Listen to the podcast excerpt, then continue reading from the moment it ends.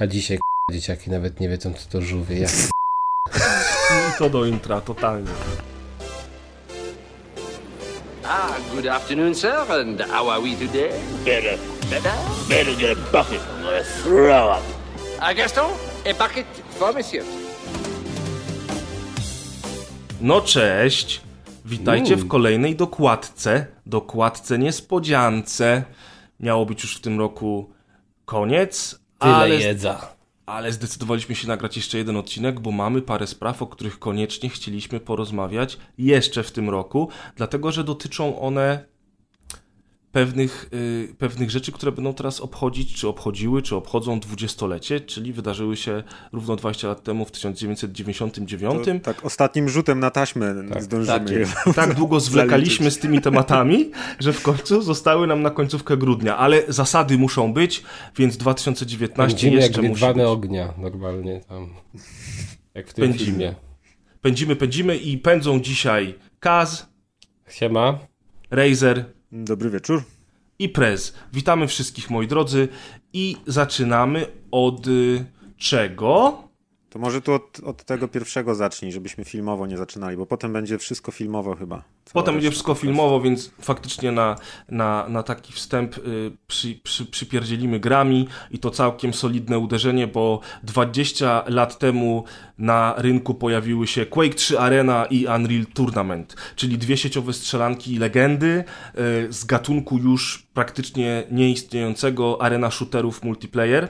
Niedawno y, wskrzesić ten gatunek próbował Cliff Bleszyński, jego Lowbreakers, które niestety zmarło bardzo szybko. E, W męczarniach umiera też Quake Champions, ale za latów świetności, za lat, a nie za latów świetności, za lat świetności e, tego gatunku królowały właśnie dwie strzelanki, o które zawsze dwie grupy fanboyów toczyły wojenki, więc jak widzicie, to nie jest żadna nowość, że ludzie się kłócą o coś.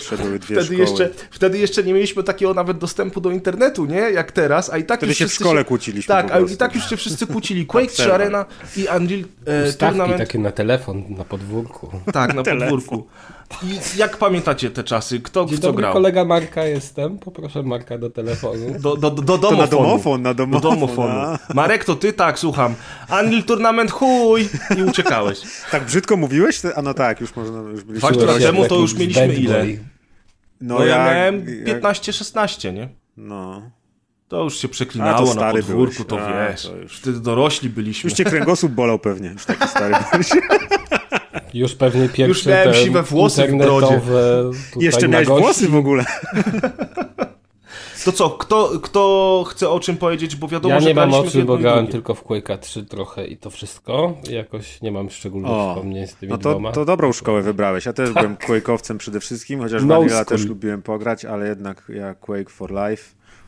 No, to, było, to były dobre rzeczy. To Quake był taką chyba jedną z tych gier, w które wtopiłem najwięcej godzin i tak jak, nie wiem, lata później grałem w czołgi, to tak Quake też był ze mną przez parę dobrych lat. No bo w sumie po trójce była długa przerwa, bo tam jedynka była 9.6, dwójka była 9... y, Siedem albo 7 osiem. albo 8. Potem był 9.9 trójka, no i potem nic już nie było, nie? Kiedyś te znaczy gry była tak czwórka, ale to... Kiedyś te gry tak szybciej wychodziły, nie? No, W sensie, że wiesz, w, zasadzie, znaczy, w zasadzie rok po roku wychodziły naprawdę duże sequele. No, a się Teraz- wydaje, że tak dużo czasu mijało między nimi, nie? Tak, Tak, Czę- tak. Często w ogóle jeszcze, jeżeli chodzi o grafikę na przykład, to duże zmiany następowały. No, no bo to wiesz. też była era ogromnego prędko rozwoju takiego szybkiego Przecież grafiki. między Quake'iem jedynką i dwójką jest duża różnica i między Quake'iem dwójką i trójką też jest przepaść. Także... Nowe technologie wchodziły, jakieś tam różne graficzne, Chociaż więc... mi się styl graficzny Quake 3 nigdy nie podobał. I ja po latach się do niego przyzwyczaiłem, doceniam grę jako grę, natomiast styl graficzny Quake'a 3 odrzucał mnie już na premierę, bo on po jedynce i dwójce, które każd, każda miała na siebie swój pomysł, jedynka była bardzo mroczna, taka trochę średniowieczna, czerpała garściami z Lovecrafta, dwójka była bardzo e, takie hard science fiction, działa się w ogóle w Industrialna kosmosie, taka. industrialna, natomiast trójka to była taka mieszanka w sumie jednego i drugiego z różnymi akcentami, takimi z Duma przecież też wziętymi, plus do tego umaczana w masie kolorków i takich, e, takich elementów, które totalnie nie pasowały kształtem nawet do reszty. Bardzo Chociażby te, eklektyczna taka była, właśnie mieszała przeróżne style, Tak, realistyczne, nierealistyczne, fantastyczne, techniczne. chociażby te obłe wszystkie itemki, które się zbierało na mapce, nie? One totalnie No. nie pasowały do reszty. Właśnie i takie bardzo i ikonkowe i takie nie, nie, nierealne, tylko symboliczne. O. No, dokładnie, symboliczne, do, do, dobre No, stwierdzenie. wymagało to przestawienia się, no tak samo zresztą jak to, że Quake 3 nie miał kampanii singlowej, tylko był multigrow, więc trzeba było się przestawić, że to jest po prostu zupełnie inny produkt. To w ogóle była wtedy nowość, nie? Że takie duże gry AAA, które były strzelankami, nagle okazywały się grami tylko multi. Wcześniej Mhm. tego nikt nie robił, albo ja nie pamiętam przynajmniej, żeby ktoś robił wcześniej strzelanki stricte multi. I nagle, No, chyba nie było. I nagle pojawiły się Quake 3 Arena i Unreal Tournament, które wywróciły wszystko do góry nogami. Przecież te gry były fenomenalne i niezależnie od tego, kto wolał Quake'a, kto wolał Unreal'a, to tak naprawdę y, trzeba przyznać, że jedna i druga gra były naprawdę, naprawdę dobre i miały całą rzeszę fanów. A Ja- jeszcze z technicznych rzeczy, to dzięki Unrealowi mamy Unreal Engine i Epic do dzisiaj funkcjonujący, a Tak. silnik Quake'a zrobiony przez id Software, y, przez y, słynnego Johna Carmacka między innymi, też potem zapewnił masie innych gier silnik, na którym działały. Więc to są takie gry, które po, po, podwaliny wielu innych tytułów i wielu technologii, które do dzisiaj w sumie działają, nie? Tak, no to się wszystko zgadza. Ja zawsze wolałem Unreal, y, jeżeli chodzi o te multi granie, bo jeżeli chodzi o kampanię, no to wiadomo, że Quake, ale, y, ale faktycznie potem w sumie przez kolejne prawie 20 lat była cisza, jeżeli chodzi o Quake'a. I, i, I on sam w sobie bronił się przez lata jeszcze, bo przecież Quake Live później się pojawił i Quake Live był najpierw No tak. e, osobno przez przeglądarkę, potem e, zagościł na stałe na Steam i ten Quake Live żył i żył i żył latami. Natomiast Unreal Tournament miał bardzo wiele instancji później, bo on się na tyle dobrze musiał sprzedawać widocznie, że, że dostawaliśmy potem kolejne części Unreal Tournament, ale z nimi to już bywało różnie. No i ostatecznie Unreal też gdzieś tam przepadł. Przestało być o nim głośno, przestały się pojawiać sequele. Epic próbował parę lat temu wskrzesić Unreal Tournament jako wersję Early Access dostępną za darmo, która zresztą w finałowej wersji też miała być za darmo. Zachęcał społeczność, społeczność do współtworzenia map, do robienia feedbacku i tak dalej, ale niestety y, zainteresowanie było tak małe, że w momencie, w którym Fortnite wybuchł, i Epic zaczął spać na pieniądzach, no to pod, podjęto skądinąd moim zdaniem słuszną decyzję o tym, żeby zaprzestać prac nad rozwojem tego Unreala. On nadal jest na, na aplikacji Epica dostępny za, całkowicie za darmo, ale niestety to jest taka wersja alfa, No, beta takiego, może. Tak. Można pograć, jakby ktoś chciał. To nie jest tak, że ona, bo ona technicznie działa, tylko że jest powiedzmy mało dokończonych map. Część map jest takich tylko na greyboxach zrobionych i ten, ale sporo czasu w nim spędziliśmy. Jak mieliśmy jeszcze ustawki, graliśmy, jest bardzo fajnie, więc jak komuś by Tak. się chciało pograć, to polecamy, bo to jest w pełni funkcjonalna gra, tylko że niedokończona jakby kontentowo. O, coś takiego. On, no, on był totalnie w ogóle klimatem i gameplayem przypominający pierwszego Unreal Tournament, czyli w sumie tego najlepszego. Natomiast y, jeżeli ktoś tęskni za Quake'iem, to jest Quake Champions.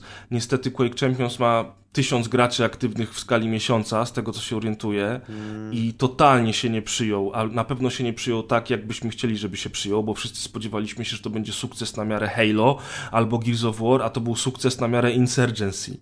Więc niestety dinozaury są dinozaurami i jak widać współczesny gracz nie jest zainteresowany taką zabawą. No ale warto wspomnieć, 20 lat temu pojawiły się dwie bardzo, bardzo ważne dla gatunku gry. W sumie w tym 99 wyszła teraz, jak widzę, masa gier. Nie będziemy ich teraz wymieniać, bo byśmy nad każdą spędzili 15 minut, ale polecam sobie wpisać w Google'ach Video Games 1999 i normalnie, ja nie wiem, co najmniej kilkanaście takich super hiciorów wtedy się ukazało. A Dobry jakie rok. takie trzy byś polecił, które tam się O pojawiły? Jezu, no nie wiem, no to Final Fantasy tu nie wiem, no jest Driver, jest Silent Hill pierwszy, jest y, System Shock drugi, jest Legacy of Kain Soul River, Planescape Tournament, y, jest Dino Crisis, Crazy Taxi pierwsze, Shenmue, Crash Team Racing. Crash. Team Racing, tak jest, jakiś tam, coś tam, no Chroma Czyli, czyli była tego cała masa. Powiedziałem trzy, wymieniliśmy trochę więcej. Dungeon Keeper dwójka, Homeworld, Smash o, koniec, game over, pozamiatane. No, tro, trochę tego było, trochę tego Tak, było. pełno. Teraz ten dżingiel, kiedyś to było. Weź. Nie no, z każdego roku znajdziesz sobie, wiesz, takie hiciory No, powiedzmy, więc... Jesteśmy teraz y, w temacie y, Gwiezdnych Wojen, dlatego że jest premiera ostatniej części, na szczęście ostatniej części Oby. nowej trylogii Gwiezdnych Wojen, więc To powoli jest tak dobiegamy. piękne, że wszyscy czekają na nowe Gwiezdne Wojny, a teraz masa ludzi marzy o tym, żeby to był koniec. I na, na szczęście to już jest koniec, natomiast nie będziemy komentować tego nowego filmu. Bo Zobaczcie żaden z nas jeszcze sami. nie oglądał, Ale każdy już wie, jaki jest. Każdy już wie, jaki jest dokładnie. Tak. Y, No, nowa trylogia z grubsza nas nie obchodzi, ale jest przy okazji dwudziestolecia filmu The Phantom Menace, czyli pierwszego epizodu Gwiezdnych Wojen, który powstał, nie, znaczy powstawał przez tam kilka lat, ale który miał swoją premierę w roku 1999 i jeżeli orientujecie się w, troszeczkę w Gwiezdnych Wojnach, to na pewno wiecie, że trylogia prequeli e, była swego czasu hejtowana równie mocno, jak teraz hejtowana jest trylogia sequeli. E, Do tego stopnia wręcz, że dopiero teraz, jak pojawiły się te nowe filmy, przy których Lukas już palców nie maczał, to ludzie w internecie zaczęli doceniać prequele i wręcz mówią Lukas, błagamy wróć.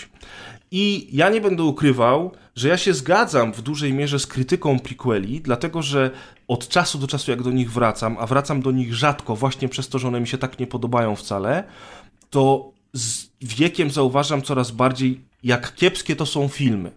Natomiast to są jednocześnie całkiem dobre Gwiezdne Wojny i bardzo duże podwaliny, które Lukas stworzył pod całą tę epokę dziejącą się przed dojściem Imperium do władzy, przed dojściem Palpatina do władzy. I zanim przejdziemy do samej tej historii, I tego jak to sobie Lukas przemyślał, co mówisz? I midi-chloriany to jest taki... No właśnie, zanim przejdziemy jakby do tej historii, którą sobie Lukas e, wymyślił, dużo z tych rzeczy wymyślił sobie tak koptańce. sobie, dokładnie. Kaza E, inne ulubione. rzeczy- Tak, e, wszystkich myślę nas, nas, na, nasze ulubione. Zwłaszcza, że jak dowiecie się pewnej rzeczy w najnowszym filmie, to, bo ja wszystko już wiem, dlatego że ja nie byłem w kinie, ale ja znam To wszystkie wtedy spoilery. najwięcej się wie, jak się nie jest w kinie, bo ci, co są byli w Ale kinie, mają słuchajcie, wybrane Nie, mózgi nie, i ale nic poczekaj, nie nie bo, bo ultrasi, tacy ultrasi jak ja, którzy przyszli już z kina i donieśli mi, jak głupi Aha, jest ten film. poskarżyli ci się, po, dobra. Poskarżyli mi się, opowiedzieli mi fabułę i w związku z tym to, Wujku co było z, midichlorianami i tym nie wiem, czy wiecie, że, że Imperator rzeczywiście stworzył Vadera z midichlorianów i to jest w oficjalnym komiksie Disneya w kanonie potwierdzone, że on po prostu sobie użył ciemnej strony mocy i pyk, pyk, pyk, zaszłaś w ciążę. To jest w tym nowym kanonie, tak? Potwierdzone. To jest w tym nowym kanonie, ale domysły były już w, w filmach, w prequelach, bo to tak. padało w trzecim epizodzie, więc jest to potwierdzone i na, na, na, na, natomiast nowa rewelacja, która dotyczy jednej z głównych bohaterów e, nowej trylogii i Palpatina, jak, jak się o niej dowiecie, to zaczniecie, zaczniecie się zastanawiać, że po raz kolejny totalnie wszystko, co wymyślili sobie w nowej trylogii To nie ja, ma sensu. to ja wiem, na pewno o tą Chinkę chodzi, ale nie, nie ten. nie W każdym razie, faktów. w każdym razie, trzymajmy się The Phantom Menace, będziemy dzisiaj rozmawiać tylko o nim. Ja Tak. Oj, oj, oj. pewną anegdotkę opowiedzieć odnośnie tamtych lat, kiedy ten film wychodził, tego jaki myśmy mieli dostęp do internetu wtedy, czyli nie mieliśmy prawie żadnego, tego jak wyglądała technologia, jak wyglądały pierwsze filmy pirackie.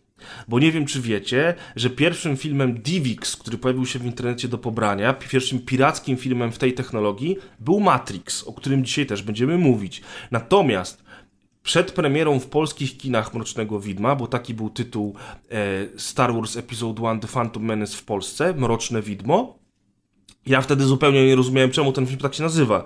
I obejrzałem ten film, byłem jeszcze młodym gnojem i myślę sobie, gdzie tam było jakieś mroczne widmo, Tam co oni wszystko pieprzą, jasno było, w dzień się Właśnie, działo. kolorowo, w ogóle wiesz, o co im chodzi, nie? No był ten typ, ten mroczny taki w tym, w tym kapturze, ale że od razu jakieś widmo. Ale nie był widmem, nie? A może to chodzi o ten hologram, wiesz? No, nie i było tak się piratach człowiek- film, nie? Człowiek tak się zastanawiał. W każdym razie, przed premierą po polską wybrałem się do znajomego, który miał dostęp do internetu, którego myśmy jeszcze wtedy nie mieli.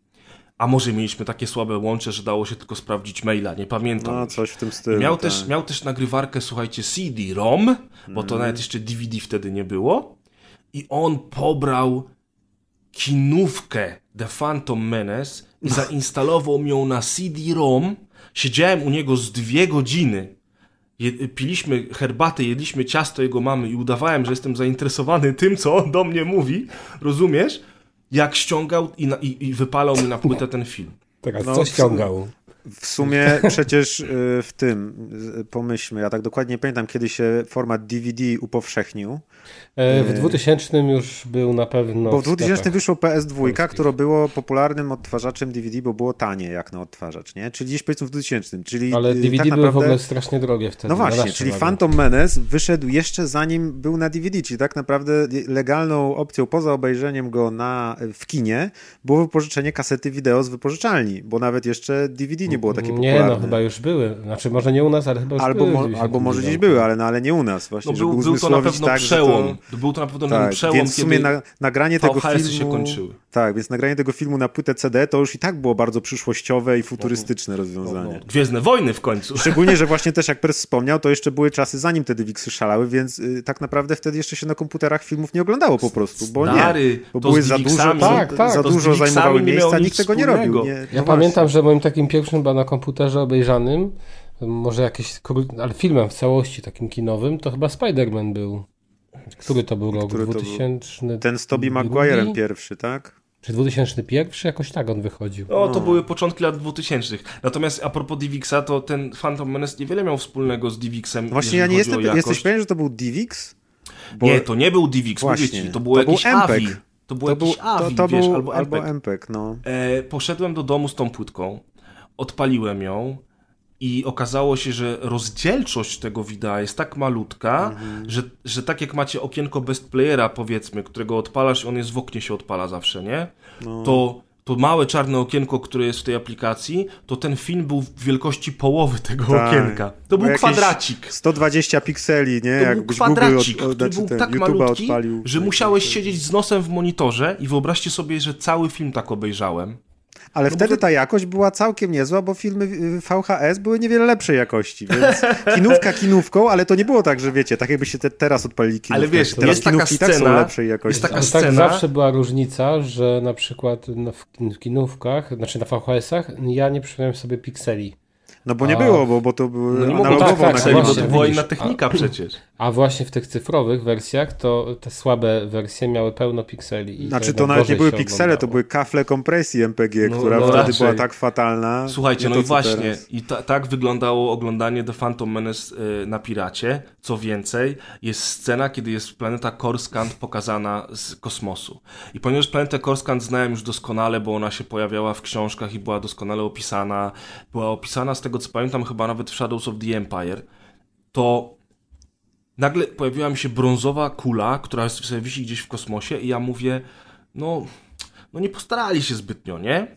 Po czym oczywiście, jak tylko wszedł ten film do kin, ruszyłem natychmiast na premierę, oglądam go jeszcze raz w kinie i mówię, wow, ale to Korskant jest zrobione, wszystkie ulice widać z kosmosu, ona jest tak oświetlona, wszystkie punkciki i tak sobie myślę, ty, ale przecież ona tak nie wyglądała na tym filmie, jak który oglądałem w domu. I dopiero sobie uświadomiłem, jaka to była chujowa jakość, że tych małych rzeczy, które ta cała planeta jest po prostu utkana z takiej siatki światła, nie? I na tym filmiku tego w ogóle widać nawet nie było. To było takie poświęcenie, ale ponieważ jeszcze trzeba było trochę czekać, żeby e, film wszedł do naszych polskich kin, a ja już nie mogłem wytrzymać, to pierwsze moje spotkanie z The Phantom Menace było właśnie w, e, w kwadraciku. No, moje było dokładnie takie same. Pamiętam, jak y, chodziłem do takiej szkoły angielskiego z kumplami. Tam był jeszcze jeden chłopak, który właśnie pewnego dnia mm, przed lekcją powiedział nam, że on ma kopię, bo już dostał.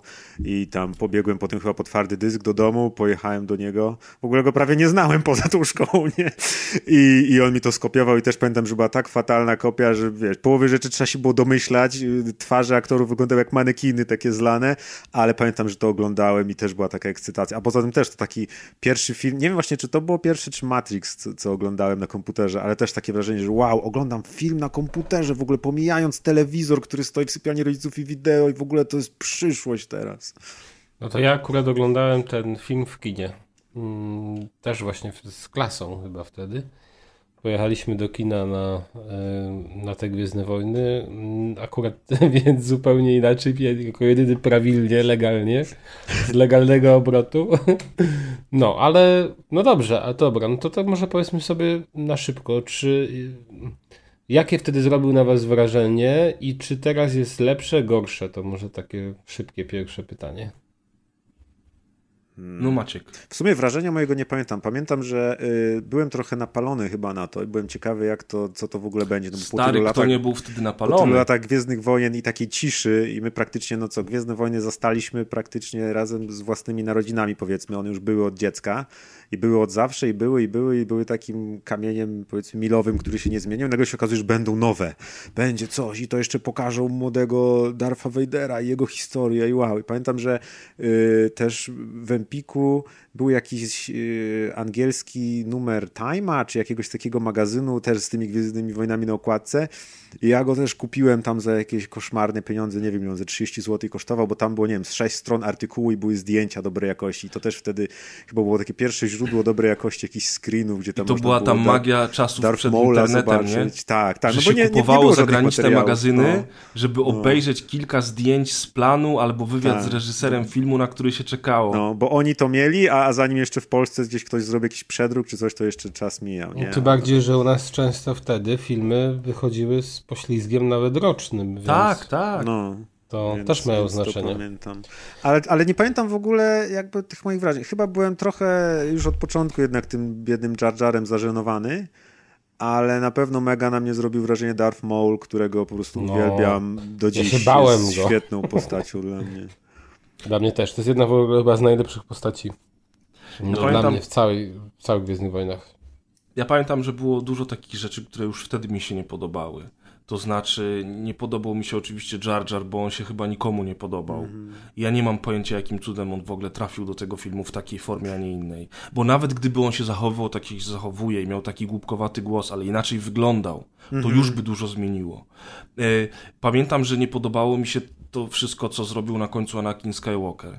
Że on wleciał na tym stateczku, że on tu wciska te guziczki, oj, oj, oj, wlatuje do ogromnego statku, gdzie, gdzie w hangarze, w którym st- stacjonują myśliwce, jest główny reaktor. I on jest niczym w ogóle nieos nieosłonięty. On sobie sto, tam stoi. I on tak sobie strzelając piu, piu, piu przypadkiem rozpieprzył cały statek Wszystko takie środka. slapstickowe jest, że mu to Tak. przypadkiem chodzi. Wszystko to, właśnie my już byliśmy trochę starsi, bo te Gwiezdne Wojny pierwsze oglądaliśmy jeszcze za dzieciaka, tutaj już byliśmy nastolatkami i wydaje mi się, że ten film był taki, przynajmniej dla mnie, właśnie dziecinny i był zrobiony pod dzieciaki w takim wieku, jak właśnie ten Anakin Skywalker, czy jakieś tam Tak, 10-latki, tak, czy jeszcze młodsze nawet. I, I- miał mnóstwo tych takich dziecięcych, niczym z jakiegoś takiego animowanego filmu, głupkowatych, komediowych elementów. Wydaje mi się, że Lukas, Lukas y, jakby odszedł zupełnie w innym kierunku i troszeczkę może zdziadział już wtedy, jak kręcił The Phantom Menace, ale przede wszystkim Lukas zachłysnął się CGI i on przyjmował wszystkie projekty jak leci, bo wszystko było piękne, nowe i świecące.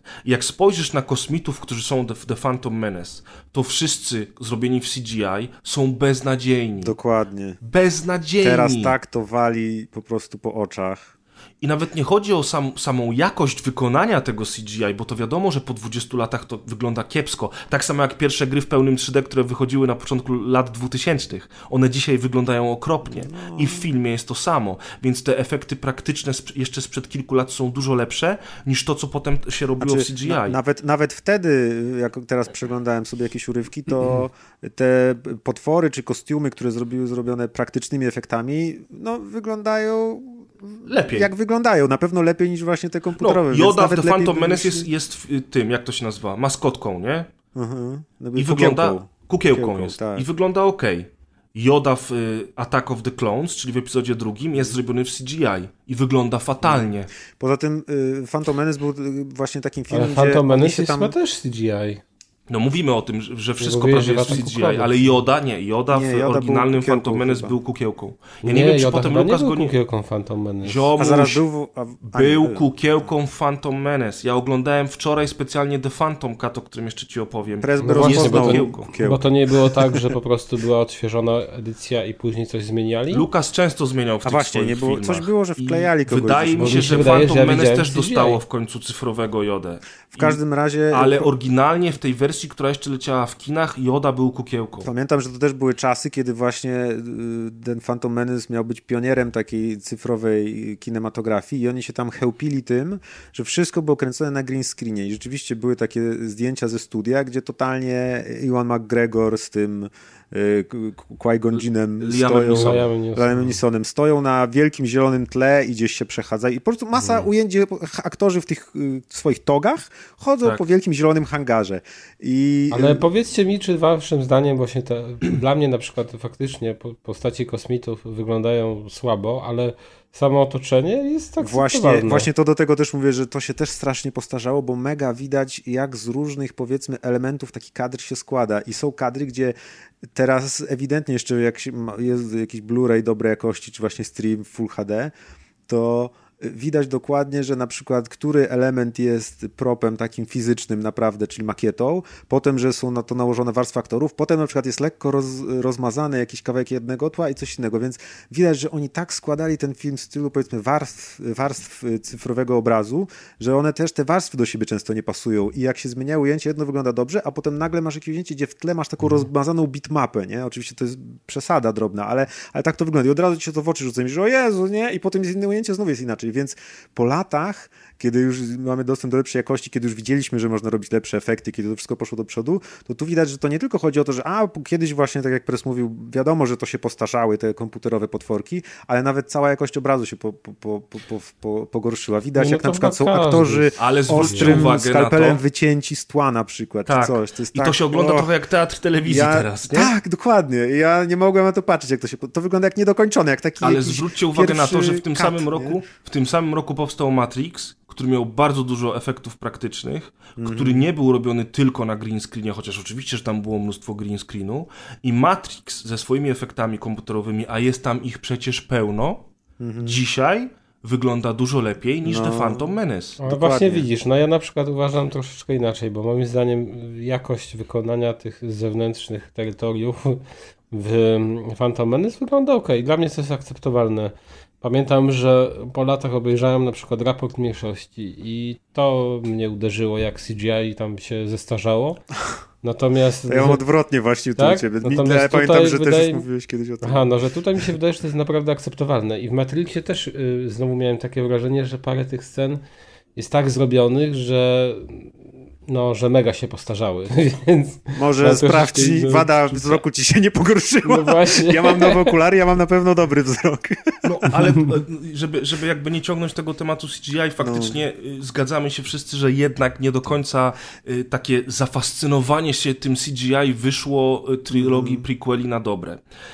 Te modele, modele tych kosmitów są takie sobie. A Natomiast to, to, to jeszcze, jeśli, jeśli jeszcze a propos pracy kamery też, bo gdzieś kiedyś przeczytałem jakąś analizę i to mm, zauważyłem to wtedy, zwróciłem na to uwagę, ktoś gdzieś napisał, że y, te, te prequele, a przynajmniej Phantom Menace to jest taki film, gdzie ludzie po prostu chodzą, chodzą, chodzą i rozmawiają i są takie mega długie sceny, gdzie ci ludzie No. rozmawiają i rzeczywiście Tak zauważyłem, jest. że Początek przede wszystkim. Praca tak kamery i ujęcia są po prostu fatalne, bo masa ujęć jest w takich kadrach, nie wiem, czy to się plan amerykański nazywa, czy coś, ale generalnie brakuje mi takich rzeczy typu jakieś duże zbliżenia na twarz, żeby pokazać emocje aktorów, coś, a masa Idą z tyłu, ujęć w filmie są- jest tak od pasa do głowy, nie? No. Albo całe postacie duże i takie dalekie ujęcia.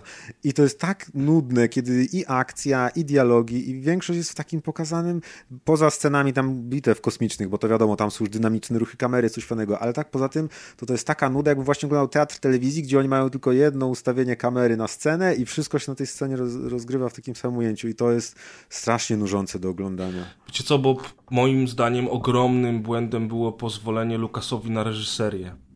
Dlatego, że gdyby on zajmował się scenariuszem, produkcją i nadzorowaniem o kolejnych częściach Gwiezdnych Wojen. Nie no okej, ale, ale wiesz, y, Ale oryginalna starą trylogię inni reżyserowali, nie? reżyserowało trzech różnych reżyserów, nigdy nie był to Lukas, Lukas nad wszystkim trzymał pieczę i wyszło fenomenalnie, tak? Mm. Natomiast w prequelach, nie wiem jak to się stało, George Lucas był guru, zarobił dla studia i dla wszystkich dookoła miliardy, więc powiedzieli, no dobra, no niech sobie wujek Lukas robi co chce. No i wujek Lukas zrobił sobie co chciał. Niestety to nie był dobry pomysł. Chociaż, i tutaj będę go bronił, i będę go bronił zawsze ten facet miał to wszystko w głowie, wymyślone już jak kręcił oryginalną trylogię. Jasne, że to ewoluowało, ale to, w jaki sposób on ukrył, uknął intrygę, to w jaki sposób on pokazuje, jak wyglądała demokracja w Starej Republice, jak wyglądało dojście Palpatina do władzy, w jaki sposób on wszystkich rozegrał, jak No, to wyglądały... też takie trochę jest naiwne, nie?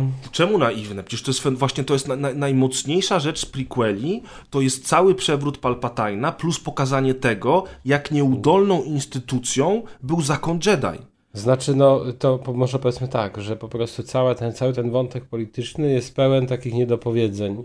Tam w zasadzie nie masz, żadn- nie, ma, nie masz jasnych, klarownych wyjaśnień o co chodzi i według mnie po prostu cała intryga jest tak specjalnie zrobiona, żeby nie, nie uszczegóławiać, bo nie miałoby to sensu. Natomiast powiem coś innego. Jak ja byłem, bo kiedy to było? Nie wiem, 12 lat, 13 miałem, jak oglądałem ten Phantom Menace, to dla mnie, pamiętam wtedy, jako takiego dzieciaka jeszcze, chociaż już nastolatka to dzieciaka, to mnie nużył strasznie ten wątek polityczny i on mi się wydawał właśnie taki... No bo w Phantom Menace jeszcze cały ten wątek tej federacji handlowej i on jest właśnie potwornie nudny, bo co ciekawe to są te po- polityczne przewroty, które się w sumie w dalszych częściach kolejnych dzieją, nie? No tak, ale, Ale, jakby... tutaj ten wątek właśnie ten handlowy z tego był, o, fatalny. Ale dlaczego, dlaczego fatalny? Ja właśnie teraz po latach uważam, że to jest najlepszy wątek ca całości. Tak? Te wszystkie blokady, które oni tam robią. do tego, jakby- jak Palpatine dochodzi do władzy. Ale, ale słuchaj, no on super. doszedł do władzy po prostu w ten sposób, że y, w zasadzie namówił swoją królową z y, jakiejś planety, z jego Ze planety, swojej planety, tak. do tego, żeby zgłosiła wotum nieufności. Przewidział, że to wotum nieufności przejdzie, jakby nikt inny tego nie mógł zgłosić, tylko całą musiał intrygę uknąć, aby tak to zgłosiła i później nagle wywalili i oczywiście już był pewien, że zostanie wybrany i oczywiście został wybrany. No to takie, rozumiesz, to jest pełno niedopowiedzeń. I Masz rację, to jest duży skrót myślowy. to jest takie, Musimy że założyć, że to on, musimy założyć, że on był na to przygotowany, że miał już dojścia, że wiedział, że go poprą i tak dalej. To Bo nie rozumiesz, cała intryga zawiera się w tym, żeby. y, Jak ona się nazywała? Właśnie ta. Amidala. Amidala? Amidala, tak. Żeby Amidala zgłosiła wotum nieufności. I to wystarczy, żeby Palpatine przejął władzę. Tak, ale ona nie, jest tak sobie takie- nie przychodzi tam i nie mówi, a ja se zgłoszę wotum nieufności. Wotum, nie? wotum. Wotum, wiesz, tylko, tylko on doprowadza przede wszystkim do, do Oni nie znają polskiej planety. polityki. Wotum nieufności w polskim W Polsce jest to nie działa. Jest to stop i nie ma żadnego znaczenia, tak. I u nas razie- ciągle to przepada. A tam to dobra, jest wotum, okej. W każdym razie, y, wracając do, do meritum, y, moim zdaniem większy problem jest taki, że między pierwszym a drugim epizodem jest 10 lat, bo to Anakin Skywalker mówi y, na początku ataku klonów, że on nie widział Amidali od 10 lat i w ciągu tych 10 lat nic się nie zmieniło w kwestii tej, tej federacji handlowej i galaktyki. To znaczy, gdyby wprowadzenie było Phantom Menace i Palpatine by doszedł do władzy, skrócił natychmiast Federację Handlową i tym bardziej utwierdził swoją moc, swoją siłę polityczną. Zobaczcie, wybraliście mnie i natychmiast ukróciłem ten konflikt, a w drugim epizodzie pojawiłby się nowy przeciwnik, to by było cacy. Natomiast ja nie wierzę w to, że Palpatine mówi wybierzcie mnie, wygramy, pokonamy, jest ta bitwa, oni wygrywają, bla bla bla, ale po 10 latach nadal to ta federacja y, handlowa nazywana teraz separatystami jest zagrożeniem dla, no, dla Starej Republiki. I to jest moim zdaniem trochę głupi, głupi motyw, bo 10 lat to jest kupa czasu. Ale to jest już dwójka. Ja powiem szczerze, dawno nie widziałem dwójki. Pamiętam tylko tyle, że właśnie dwójka była chyba dla mnie osobiście najgorsza z całej trylogii. I tam dopiero CGI było wspaniałe. Oj, to oj, okropny jest Oj nie, te potwory. No, No, no właśnie, to była kata... Dla mnie to, to była najgorsza latające, część. no. e, Plus tej- jeszcze Lukasowi znowu powiedziano, wujek Lukas rób co chcesz i wujek Lukas uznał, że skoro zatrudnił nikomu nieznanego Marka Hamila do głównej roli i Mark Hamil się sprawdził, to on teraz też da szansę jakiemuś młodzikowi. I zatrudnił gościa, który zniszczył tą, tę postać. Zatrudnił gościa, który nie potrafił grać, nie potrafił odpowiednio oddawać emocji, a będąc reżyserowanym przez Lukasa, który nie potrafi reżyserować i mając w sumie średnio napisaną postać, w, w ataku klonów Hayden Christensen zniszczył Anakina Skywalkera. I ja nie No wiem, jak to jest możliwe, w- że ten facet później będzie Vaderem. No kurczę, no nie Ale wiem, z to jest kolei w jedynce, z kolei w jedynce ten, ta postać y, Anakina jest bardzo dobra, moim zdaniem. Ten Tak, w jedynce ten dzieciak jest okej, do momentu jak nie wsiada w statek i nie leci zniszczyć Ale całego czy, statku. czy, czy, czy on tam coś dużo robi, czy jakoś wiąże się z mocą? No i coś? stary, on jest tam dużo takim- robi, on wygrywa wyścig dla nich. Ale on fajnie, No, ale on, on jakby emocje wygrywa, bo się lubi oddaje. ścigać swoim No, po, pod. Bohaterem. Nie, ale ja nie mówię o postaci jest taki w sensie- bardzo oderwany od wszystkich rzeczy, które się dokładzi. Jest nieświadomy tego. On po prostu Ale ja nie mówię o postaci tam... Anakina, tylko o aktorze, który grał. A no to to dobrze zagrał, a miał taką rolę, że no nie wiem, no spoko zagrał. Jest okej. Znaczy w ogóle... Ale nie y, widziałem w nim jakiegoś Vadera, nie? Bo był właśnie jakby poza tym. No, ale był dzieciak nie mógł, nie mógł, No, nie mógł dzieciak- wiesz, no, w no widzieć tak, no niż tak, tam no nawet wiem. Ja nie 12-latku widziałem tego strachu, o którym mówił cały czas Joda, a cały czas mówił, że czuje w nim silny strach. No i tak tak. się Ale, ale gdzie ten Joda, strach? Joda mówi to tam, wiesz, raz w, pierwszym Joda to epizodzie. każdemu Oni mówi, musieli wiesz. Nie, tak ale to nie raz, to cała, cała fabuła tym zas- zasadza się, że oni się niby boją, nie?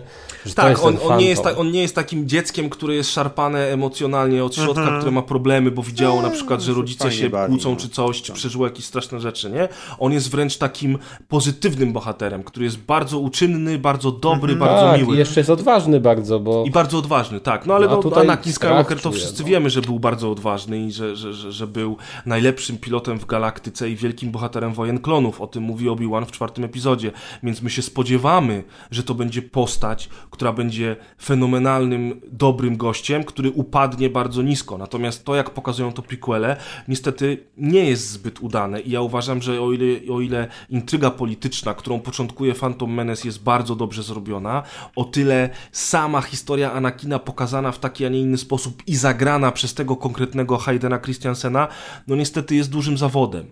Więc ja, ja, ja lubię prequele. Ja wam powiem, dlaczego ja lubię prequele. Ja lubię prequele, bo one pokazały, że przed Palpatine'em i przed Mrokiem Imperium, czyli przed tą oryginalną trylogią, gdzie jest ciemno, gdzie jest chłodno, gdzie jest metal wszędzie i tak naprawdę wszyscy są, wszyscy są w, ciągłym stanie zagrożenia, że przed tym okresem w galaktyce był zupełnie inny świat. Jak spojrzymy na historię naszego świata, Ziemi, to jesteśmy w stanie zobaczyć, jak często i jak szybko zmieniały się czasy.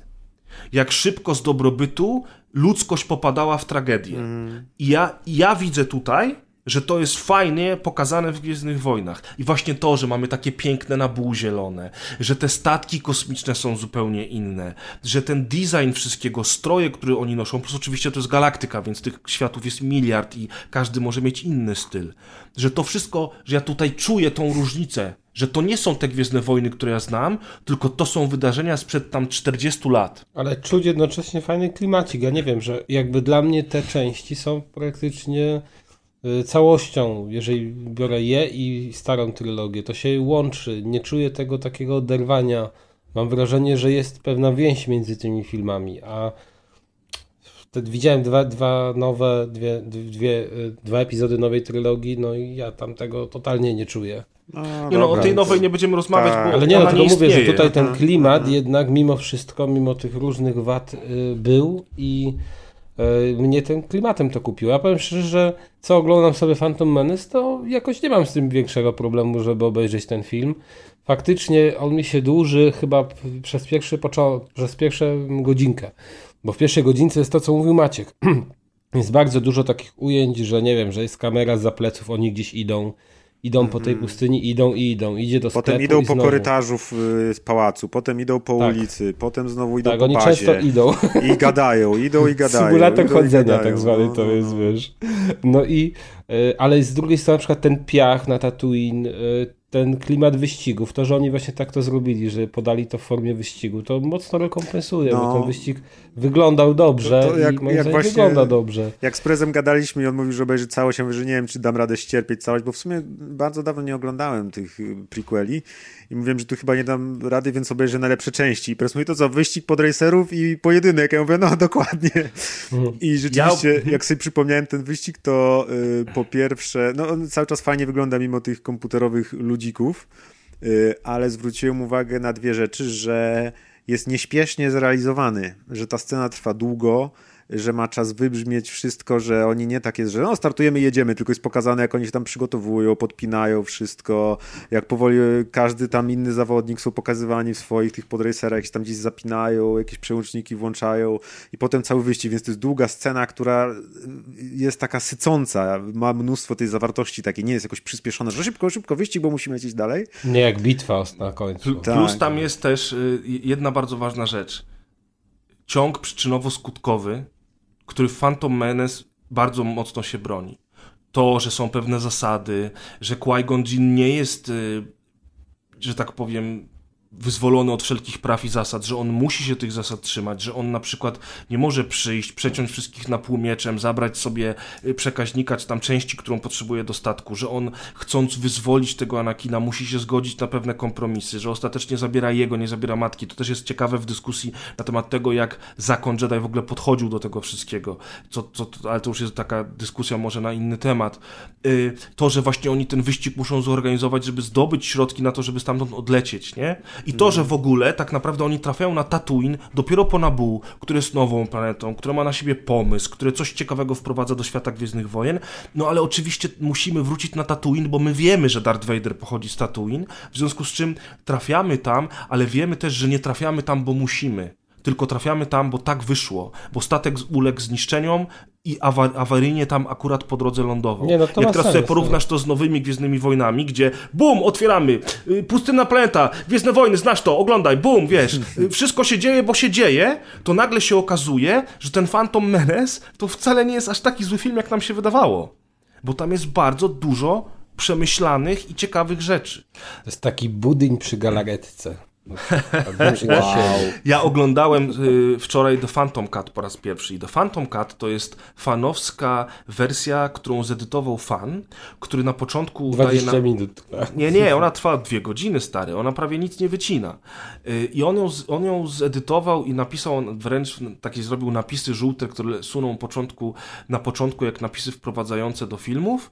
I napisał tam, że on bardzo czekał od lat, że on kocha serię, niestety trochę się zawiódł, w związku z czym postanowił zedytować to tak, żeby elementy, które jego i wiele osób irytowały, troszeczkę zmniejszyć lub w ogóle usunąć. I na końcu, i to jest też w ogóle mega szacun, to nadal jest ogromny fan, który z szacunkiem podchodzi do twórcy.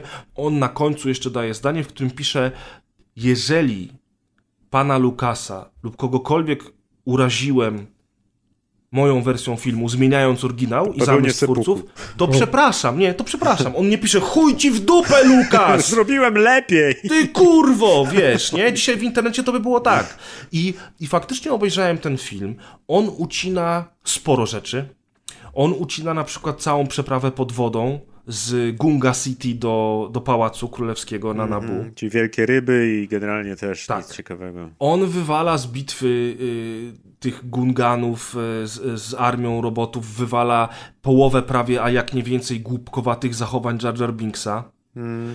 Wywala jeszcze parę takich rzeczy, które nawet w pewnym momencie nie zauważysz, że, o, że ich tam w ogóle nie było. Roboty ani razu nie mówią rozkaz, rozkaz, O, rozkaz, Roger, Roger. rozkaz. Rozumiesz? I nagle się okazuje, że design tych robotów, które się praktycznie nie odzywają, nie jest taki zły, jak one się nie odzywają. Aha, Że one nagle potrafią być groźne. I faktycznie to nie jest duża zmiana. Ten film dalej jest y, mrocznym widmem, ale jeżeli będziecie mieli okazję, to, to sobie pobierzcie z internetu The Phantom Cut. To oczywiście jest nieoficjalne wydanie, to jest taki bootleg. Można go pobrać tylko z torrentów. Zresztą jest w jakości DVD. Takich cięć, takich, takich cut, czyli wersji reżyserskich, fanowskich było więcej, ale ten Phantom jest chyba najbardziej znaną taką, nie? Ten też- gościu zrobił Nawet też, Chyba, y- go- chyba go oglądałem, nie jestem pewien, bo gdzieś kiedyś oglądałem. On też zrobił różne- Atak Klonów na pewno, a wiem, że jeszcze jest fanowska wersja trzeciego epizodu, natomiast nie wiem, czy robił ją ten sam facet. I jest też wersja taka, która trzy wszystkie epizody chyba łączy w jeden i robi ci taki chyba tam dwójpół czy trzy godzinny film, który jest cały, te trzy części jakoś łączy. No tego było sporo, bo w pewnym momencie to się jakieś chyba modne stworzyło i ludzie zaczęli tworzyć własne wersje. No komputerki, wiesz, mieli te filmy na komputerkach wreszcie, no, to tak, mogli działać. I postrachu. E, Ja tylko chciałem jeszcze powiedzieć na koniec, nie, może coś będziecie chcieli dodać, ale chciałem tylko jeszcze powiedzieć, jeżeli chodzi o The Phantom Menace i o to, co zrobił Lucas, to ba- bardzo ważną rzecz dla Gwiezdnych Wojen zrobił, poszerzając ten świat o nowe realia, tworząc całą masę nowych y, ras, światów, armii, nowych maszyn.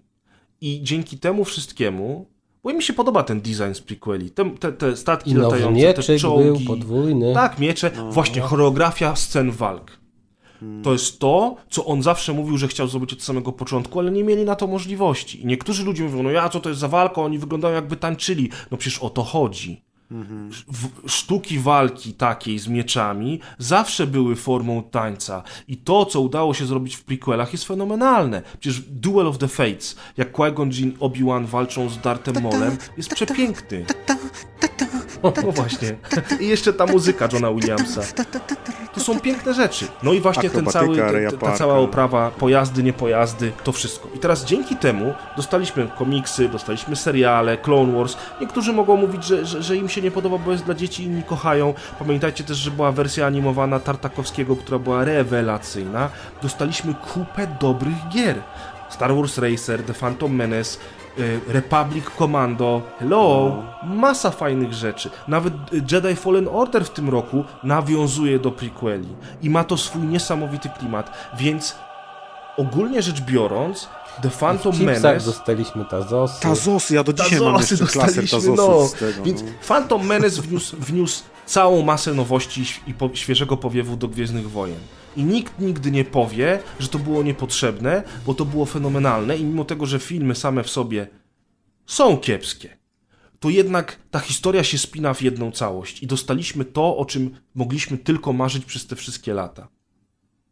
Znaczy, Filmy są... Przywróciło to trochę markę do świadomości też osób, które nie były z nią związane, albo do zupełnie nowych odbiorców. To też jest bardzo ważne, bo jakkolwiek no teraz te nowe, nowa trylogia, jakoś ja nie widzę kompletnie, żeby to dzieciaki były tym zafascynowane, żeby to było takie wow i jedziemy na Gwiezdne Wojny na przykład do kina.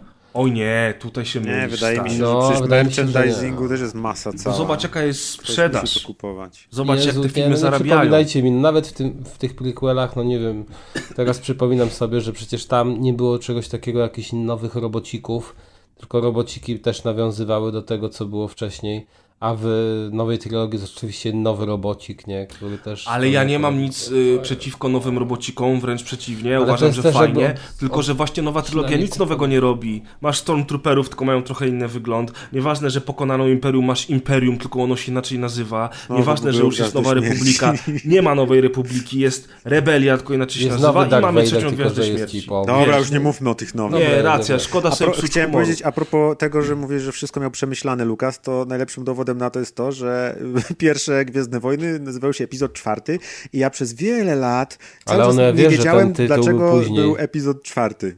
I Tak, dlaczego wiesz, pierwsze Maciek, Gwiezdne Wojny są czwarte, drugie piąte, a trzecie szóste. Ale W tytuł nie był 90, na początku. w nie? 90, w 1977 roku, jak ten film wszedł do kin, Star Wars to się nazywał nazywał. po prostu Star Wars. No dobra. Natomiast jak dali mu zielone światło na prequele, tfu, na sequele i, i mógł już To kręcić sobie później... pomyślał, ach, zrobię jeszcze. Nie, nie, nie, on od początku wiedział, że on ma tą historię dużo głębszą, tylko on chodził, kręcił, kombinował, zmieniał, wymyślał nowe i w końcu stwierdził, dobra, no od czegoś trzeba zacząć, więc zacznę w środku, bo to jest najciekawszy fragment. No a ktoś wie, dlaczego to- właściwie tak długo czekaliśmy na te prequele, bo przecież kasa już była, e, sława była, to dlaczego nie zrobił tych prequeli wcześniej? Pojęcia nie mam. Może- Jest, słuchajcie, Może czekał na. CGI. Nie chciało, Mo- wiesz, może palił hajs, no. Dokładnie, no, palił Kurczę, hajs. ty byś hajsu nie palił, stary. On przecież zarabiał taki, w ogóle to też jest ważna rzecz, że Gwiezdne Wojny były pierwszą taką serią, która spowodowała, że przychody z merchandise'u były Tak. większe niż przychody z Tak, filmów. i on miał chyba szczęście, bo on jakoś sobie zapisał, nie? że ma te przychody mieć też Tak. jakąś część. Tak, jakiś On procent, dużą procent część, z tego, tak. No, Także money leciało, a filmów nie było. No. No i Wiesz- po co wtedy kręcić nowe filmy, jak cały czas masz strumień pieniędzy, nie? Jest na YouTubie jakiś 40-minutowy y, dokument o tym, jak powstawało The Phantom Menace. Ja niestety nie zdążyłem go obejrzeć przed dzisiejszym nagraniem. Na pewno go obejrzę. Y, I może tam Lukas mówi, dlaczego tak długo zwlekał. no mówię Natomiast- ci, że czekał na CGI i, i pomyślał jeszcze, że takiego Jar Jara by chciał mieć, ale nie, Nie ma go jak pomysłu zrobić na bez tę komputera, postać. to poczekamy. Tak, o. Oj, Tak, ten Jar Jar tak. i ten Sebulba i cała reszta tych E, kosmitów. Sebulba Albo, jest- albo ten ziomek, co jest szefem Anakina, ten, co prowadzi ten garaż, nie? Nie wiem, jak on się nazywa, taka To, to mucha spoko. Ale wiesz, ale jak ja mam obserwować tego ziomeczka i Qui-Gon Jinn nie może mu po prostu strzelić w ryj z łokcia i nie wiem, zabrać to Anakina. było głupie Ja bym chciał, żeby on był to groźny, nie? o, Wato. na nim Wato. moc, na, a na Wato niego jest, a Wato jest takim działa. comic reliefem trochę, nie? No, I trochę w ogóle też. uważam, że, że, że, niestety, że niestety zbyt tam jest dużo comic reliefu i zbyt dużo słodko pierdzenia. Ta. Ale jest ten Darth Maul, który to równoważy i naprawdę ja pamiętam, że go się go bałem, nie jak ma widziałem. niestety, ale jest super. No on, ja go uwielbiam, bo on jest postacią małomówną i to on nie mówi, tylko robi. To jest taki człowiek czynu. Ale w ogóle design jego Albo jest cudowny. Zabrak czynu, bo on jest zabrakiem, a nie człowiekiem. Przecież on jest dla mnie najlepszą postacią. Jakbym miał kupić, jakbym, jak byłem wtedy tym dzieciakiem, który był na Gwiezdnych Wojnach, To pierwszą figurkę, którą bym chciał dostać, to Darth Maul. No ja, jedyna figurka, jaką mam z Gwiezdnych Wojen, to właśnie on, był taki zestaw za granicą też, chyba w Czechach, jak byliśmy w liceum na wycieczce, to kupiłem, bo też w Polsce chyba nie było, albo były droższe i kupiłem jego na tym motorze, tym jego takim. Ależ no, do no. dzisiaj mam tą figurkę. Wspaniała. Mój kochany Darth Maul. To co, jedziemy sobie do, znowu do cyfrowych czasów? Tak, ale Y, zanim przejdziemy do drugiego filmu ważnego z, z roku 99, który obchodzi w tym roku dwudziestolecie, to Maciek przygotował listę kilku filmów z No lat... to nie ja przygotowałem, tylko Google. Google przygotował, Maciek, Maciek, Maciek wkleił linka. Taki lektor. Kilka filmów z roku 99, 1999 ro- roku, koniec tysiąclecia, koniec wieku Koniec ery Koniec i początek pewnej innej ery. ery. i mamy takie filmy, jak na przykład bardzo ważny film, ale niestety nie omówimy go dzisiaj, bo nie mieliśmy czasu, żeby tyle oglądać. Podziemny krąg, Fight Club, Brad Pitt i Edward Norton. Fenomenalne kino. Chyba wszyscy się zgadzamy. No i książka oczywiście, nie? Też Tak, była. na podstawie książki oczywiście. Mamy też Bruce'a Willisa i Szósty Zmysł. No dla mnie też świetny film. Mamy American Beauty. Też super. American Beauty dopiero chyba dwa lata temu obejrzałem i rewelacyjny. Mamy, uwaga, wybitne kino pod tytułem American Pie. Też fajne. No, przecież to też jest pre- prekursor gatunku, można powiedzieć. No. Jest ulubieniec Maćka, czyli Mumia. Mumia była super. To y, ostatni zew kina przygodowego takiego. Jest faworyt Kaza, czyli Szkoła Uwodzenia. Mm, Nie tylko Kaza. Jessica. Nie, Reese Witherspoon, come on. Jest mój faworyt, nie czyli, Sara? czyli Tom Cruise w bardzo wyjątkowej roli, czyli Magnolia. Jeżeli nie widzieliście, to zobaczcie Nie koniecznie widziałem do Magnolię. dzisiaj, a się cały czas słyszę, że jest świetna. Nie miałem okazji jakoś obejrzeć. Koniecznie obejrzyj Magnolię. Jest w ogóle, słuchajcie, Austin Powers. Pierwszy film. Jest Kurde, nie fenomenalny. Scorsese, jak Scorsese robił jeszcze dobre filmy i fenomenalny Nicolas Cage, jak Nicolas Cage jeszcze grał dobrze, czyli Ciemna strona miasta. Oczywiście fenomenalny Adam Sandler, super tata. A to była dobra komedia. To była bardzo No, dobra komedia. Film. 99. Jeszcze mam męską grę z Pacino, gdzie on był chyba trenerem drużyny futbolowej. Tak, super film. Super film. Wszystko chyba o mojej matce też było spoko. O, jest. Dogma. Jest Dogma, Dogma jest Uciekająca Panna. Młoda, ale słuchajcie, chyba najważniejszy film z tej całej listy, A poza zielona, oczywiście... zielona no Mila, właśnie, Zieloną Zielona Mila. widziałem raz i już od tego czasu bałem się ten film obejrzeć, bo mnie zniszczył emocjonalnie, jeszcze jak byłem nastolatkiem właśnie wtedy. I tak mną pozamiatał, że nie widziałem tego filmu od tamtego czasu. Nie Myślę, że, myślę, 20 że, lat. myślę, że z najważniejszych filmów roku 99 to będzie Matrix, e, Podziemny Krąg, American Beauty. Jedziemy Existence w z sumie jest Zielona też Mila. podobne do takiego, powiedzmy trochę Existence jest super filmem. super. I powinniście go obejrzeć, jest niedocenionym nie, przez chyba jest taki za mało docenionym. Bardzo On- dziki on, zachód, on był ojej. niszowy taki, no bardzo dziki zachód to faktycznie było ojeju. Już wtedy to było piekielna ojeju. głębia z rekinami i z tym Piekielna Ice głębia była spoko. W ogóle jest taka scena w tym filmie, jak Samuel Jackson daje taki pep talk do reszty bohaterów, stoi nad basenem i mówi no, musimy przestać panikować, musimy przestać się bać, musimy zebrać się do kupy, siłą zwyciężymy, nie damy się pokonać żadnym pieprzonym rekinom i wtedy rekin wyskakuje z wody i odgryza mu głowę. I to było Mm. takie kurde... A poza tym Piekielna Głębia to jest jeden z tych filmów, to będzie spoiler, ale nikt się raczej nie obrazi, kiedy jest oczywiście tam grupa mnóstwa ludzi, na których poluje rekin i na końcu y, zostaje trójka bohaterów i on zjada kobietę i zostaje dwóch kolesi samych. I to jest jeden z niewielu filmów, gdzie zamiast oszczędzić kobietę, na końcu zostaje dwóch typów. No i tak trzeba robić, a nie same, same kliszowe, wiesz, rozwiązania zawsze tak samo, wszystkie horrory No, się kończą. A tu tak. proszę. No moi drodzy, także tego, tego dobra kinowego było całkiem sporo i my teraz przechodzimy do filmu najważniejszego Który roku zakończył 1999. er- erę i rozpoczął erę nową. Tak jest. On To nie zamknął... zakończył płeci dla niektórych.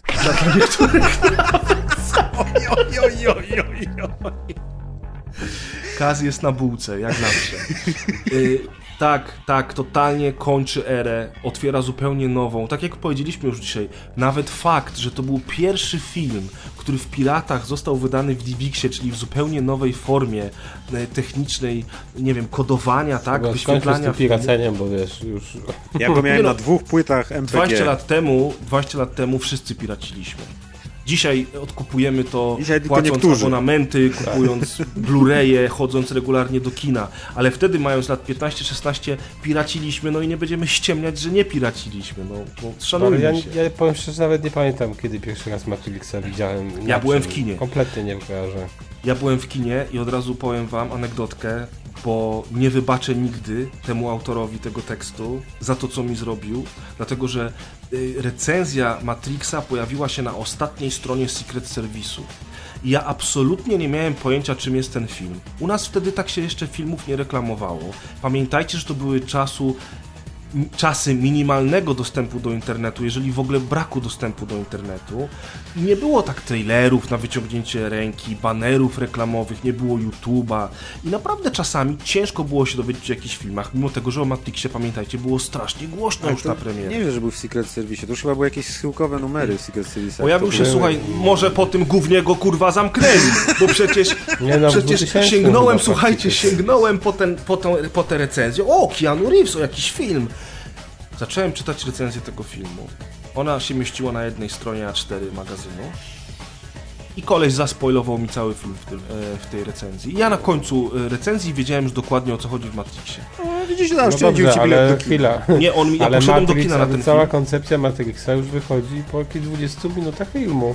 No, Ziom, wcale nie ziom, wcale nie po 20 i ja bym chciał się dowiedzieć oglądając ten film, jaka jest koncepcja, Ale a nie czytając recenzję, Zwłasz- zwłaszcza, że to była recenzja, a nie jakaś dyskusja na temat filmu. No, tak. może, ale wiesz, no, ale to były też inne czasy, to jedna rzecz, a druga sprawa, że to jest y, czasem ciężko powiedzieć o tym, że film jest dobry bez y, podania. ale nie, na no tym polega szanujmy sztuka się, no nie, recenzji no nie bez można tak spoilerów, no zespoilować tak, tak no nie ważnego można, filmu. no.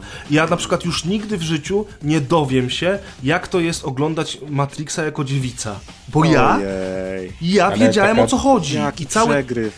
całe to zaskoczenie, rozumiesz? Cały ten fenomen filmu został mi totalnie odebrany. I teraz na rozgrywka No party bardzo często przychodzą ludzie z branży i to tacy Pytałeś się, starsi był ludzie i nowsi, e, wiesz, dziennikarze growi i ja dalej nie, nie wiem kto był recenzentem Zaraz tego filmu. sprawdzimy.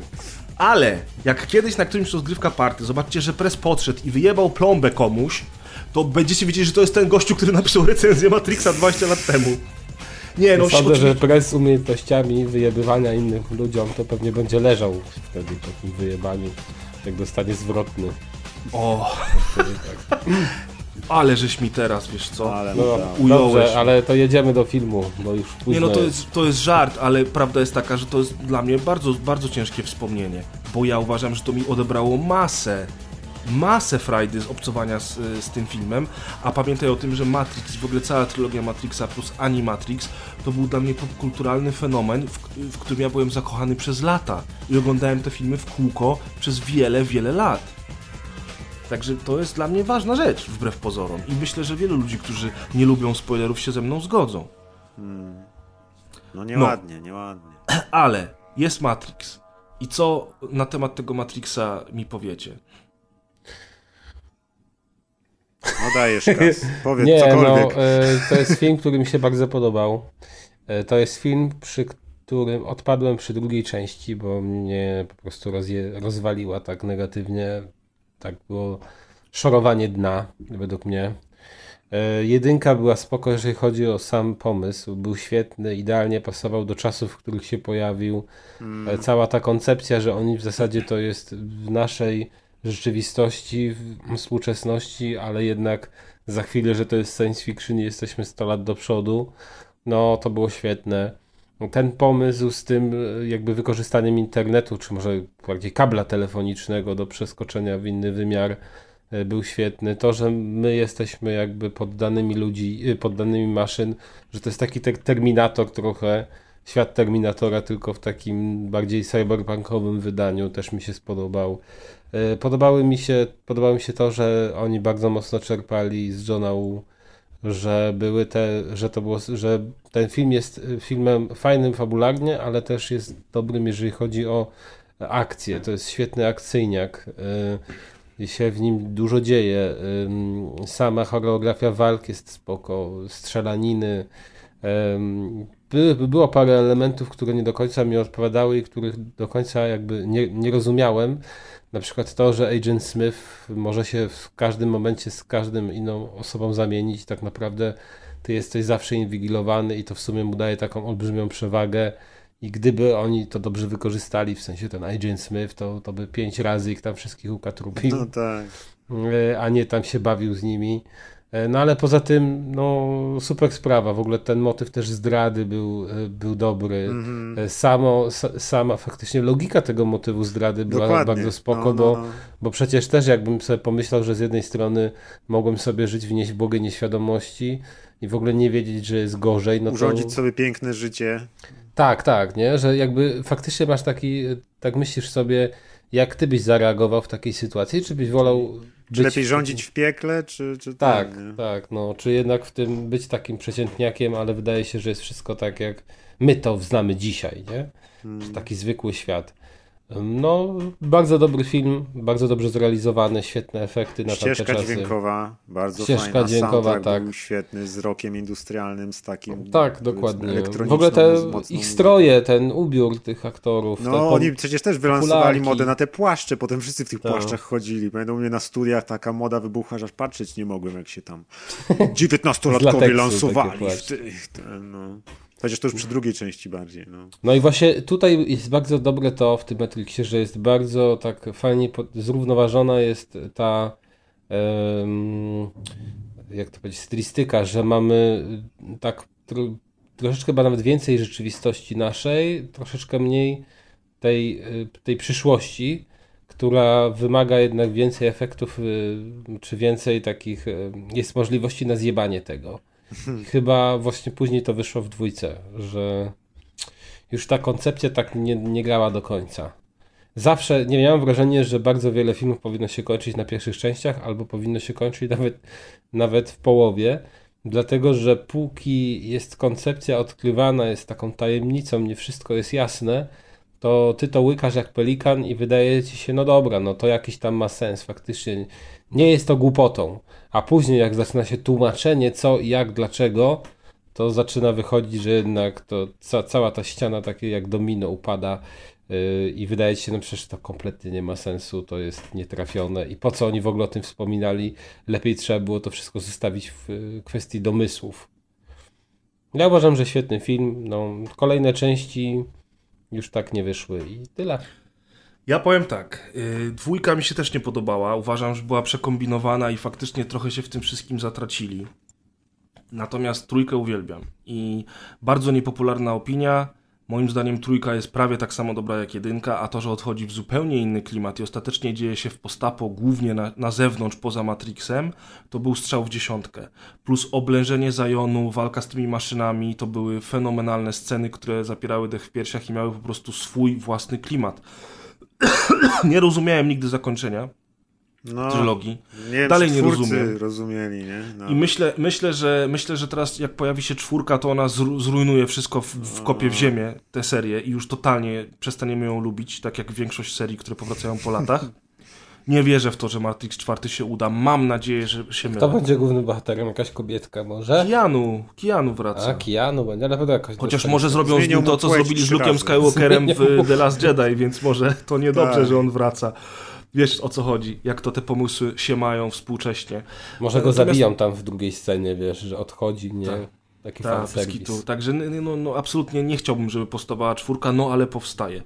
Natomiast, okej, ob, nawet ob, ob, obcinając y, dwójkę, trójkę, obcinając Ale Animatrixa... tylko sorry, kwestię wtrącę się, bo jakich myśmy czasów dożyli, nie?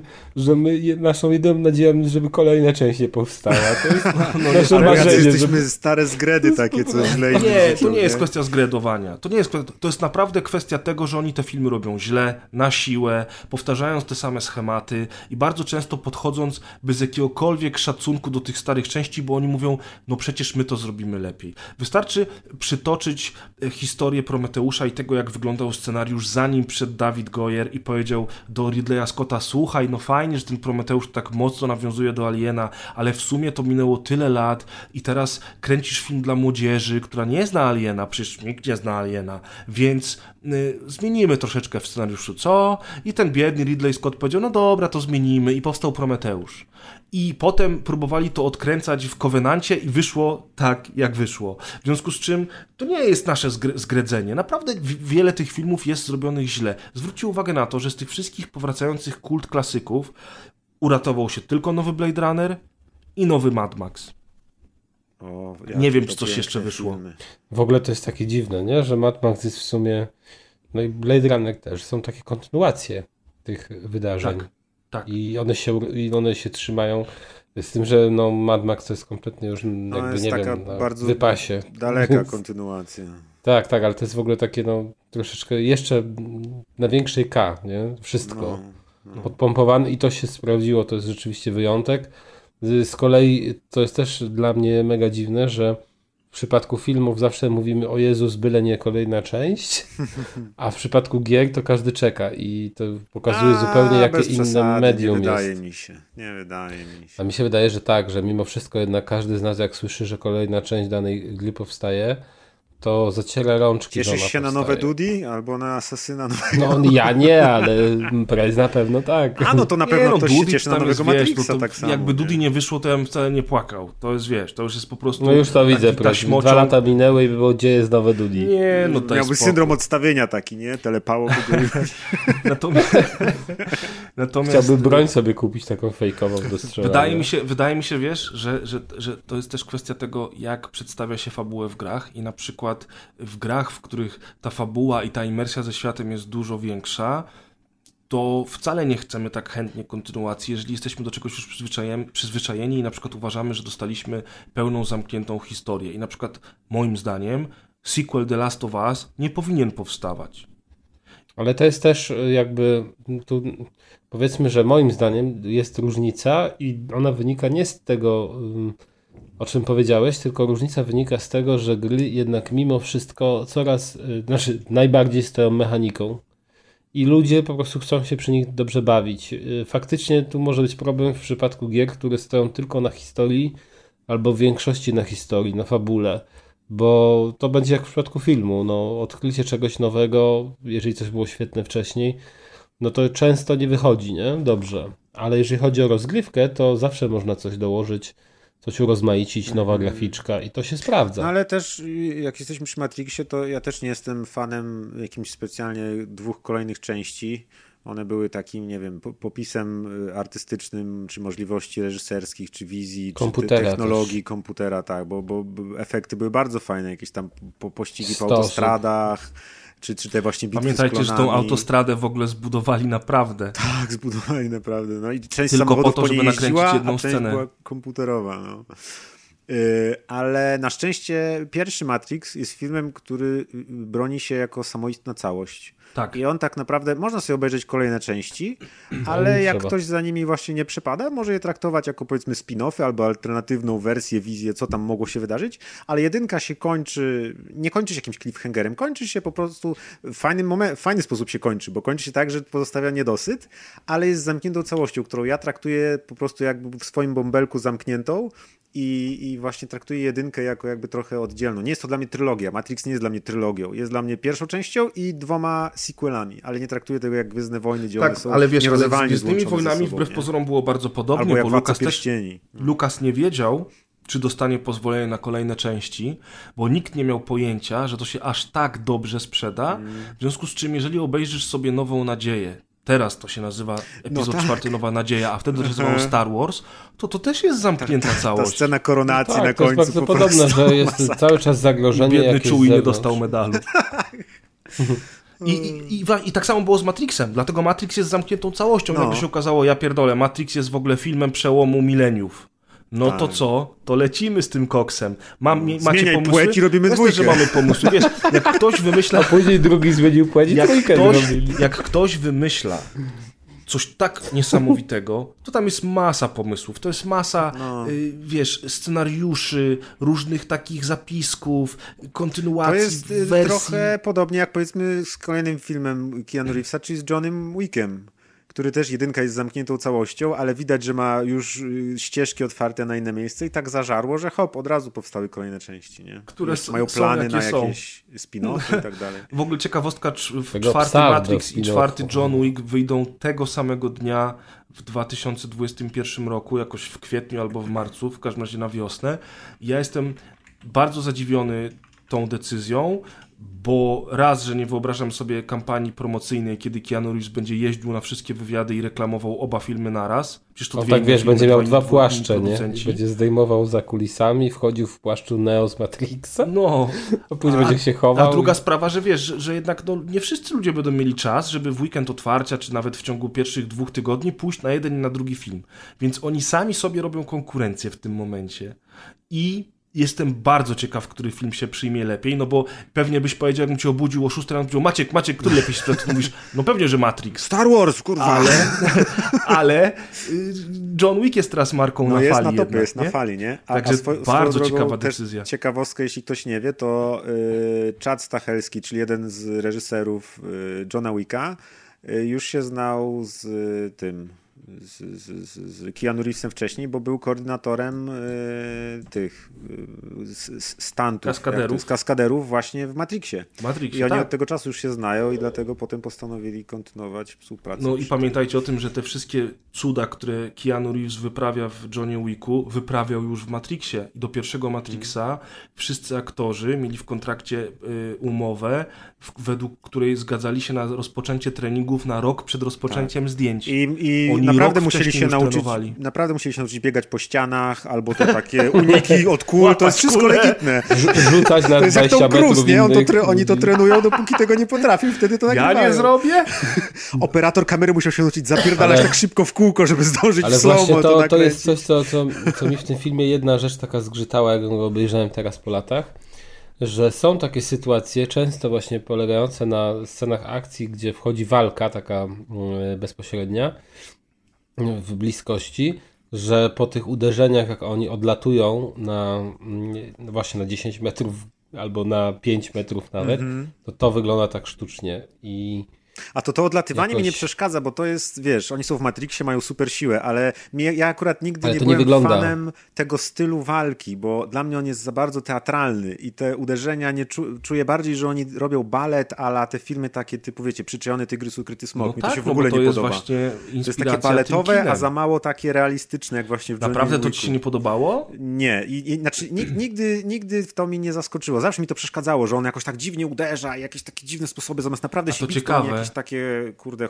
Bo dla mnie ten mariaż, ten mariaż takiego kina akcji lat 90. i 80., gdzie był Arnold Schwarzenegger Znaczy- i Bruce Willis, pomieszany właśnie z tym kin, y, kinem azjatyckim, No to gdzie tak jak- Chow Yun Fat robił tam ha, ha, No, wiesz. no. no To trochę, takie trochę było...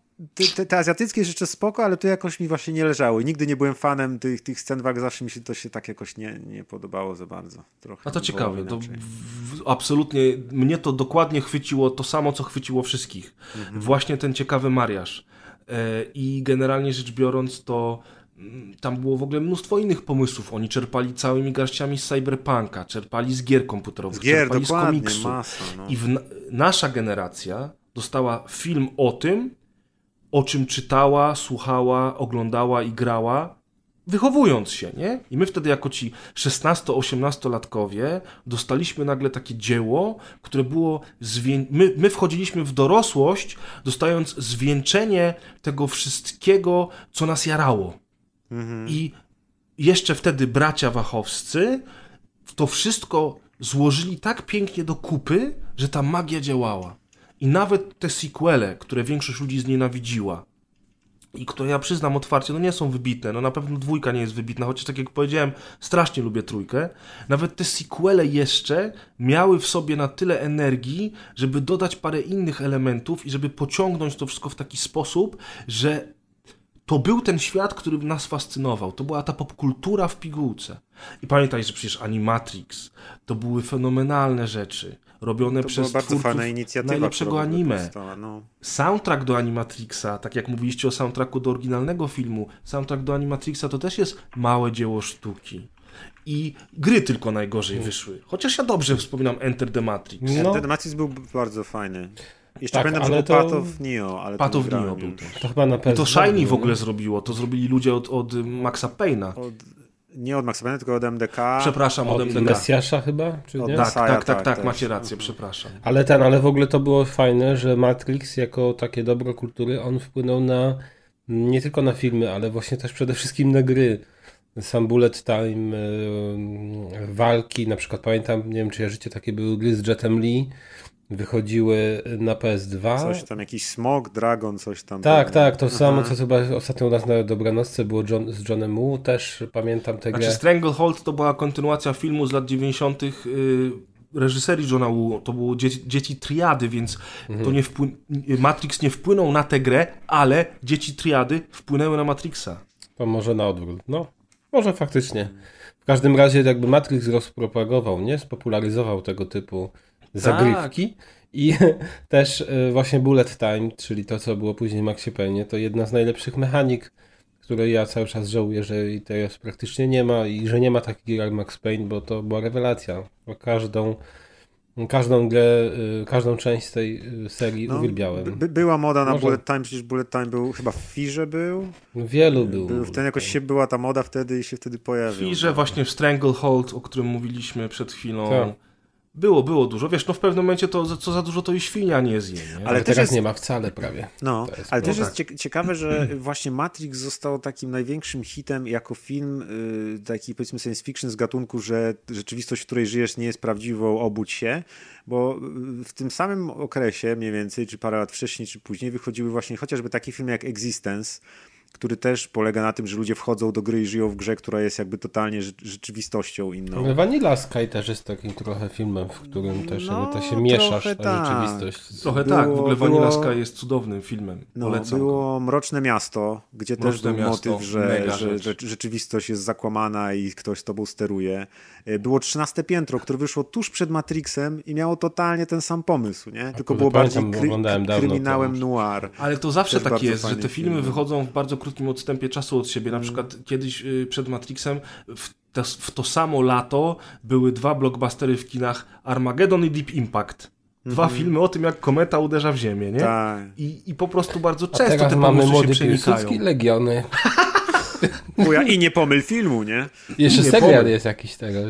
A po, po Matrixie jeszcze przecież a propos walki wyszło Equilibrium, Equilibrium. które było O, całkiem tak, też było filmem i fajne, miało no. to gunfu, gdzie tam Christian Jeżeli mam Bale być szczery, to. Equilibrium y, w dniu premiery było dla mnie fenomenalne i ono było takim świeżym filmem akcji po Matrixie, Mhm. ale jak wróciłem do niego po wielu, wielu latach, chyba w 2016 albo 2017 roku i obejrzałem sobie w telewizji ten film, to niestety on się postarzał dużo bardziej i dużo gorzej niż Matrix. jest taki kliszowaty dosyć, nie? Takie to Tak. jest wszystko o, oczywiste na siłę i banalne lekko. I nawet tak, że my to częściej i widzieliśmy już i dlatego przyzwyczailiśmy się do tych motywów i teraz nam się one wydają banalne. Tak, ale A- do Matrixa też się przyzwyczaiłeś, a oglądasz go dzisiaj i on nadal się broni, nie? Ale tak jest zawsze z i najwybitniejszymi, najwybi- najwybitniejszymi przedstawicielami danej epoki czy gatunku, nie? Że one się będą zawsze bronić. I jeszcze bardzo długo się będą bronić.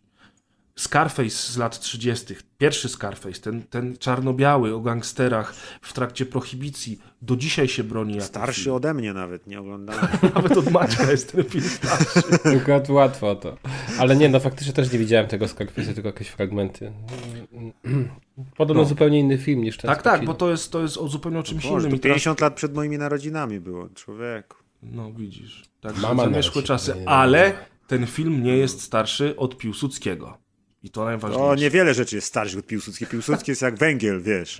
Nasz starszy, polski najlepszy. Tak. No słuchajcie, y, o Matrixie można by mówić godzinami. Ja tylko pamiętam jeszcze, że miałem taką książkę esejów zainspirowanych Matrixem. To był oczywiście zwykły skok na kasę, ale pamiętam, że kilka tych esejów było całkiem fajnych i pamiętam jeden, który został mi w pamięci na zawsze. I To wtedy polskie czy takie Zebrane, zagraniczne? nie, zagraniczne zebrane, Różne, y, niby prace naukowe, część była napisana już po Matrixie, tak, część była taka, że ona tak naprawdę korespondowała z tym, o czym mówi Matrix, ale została napisana wcześniej Mhm. i jako nastolatek to dla, dla mnie to wszystko to było, wiesz, odkrycie, nie? No wow! tak, no to, Mózg no- wybuch.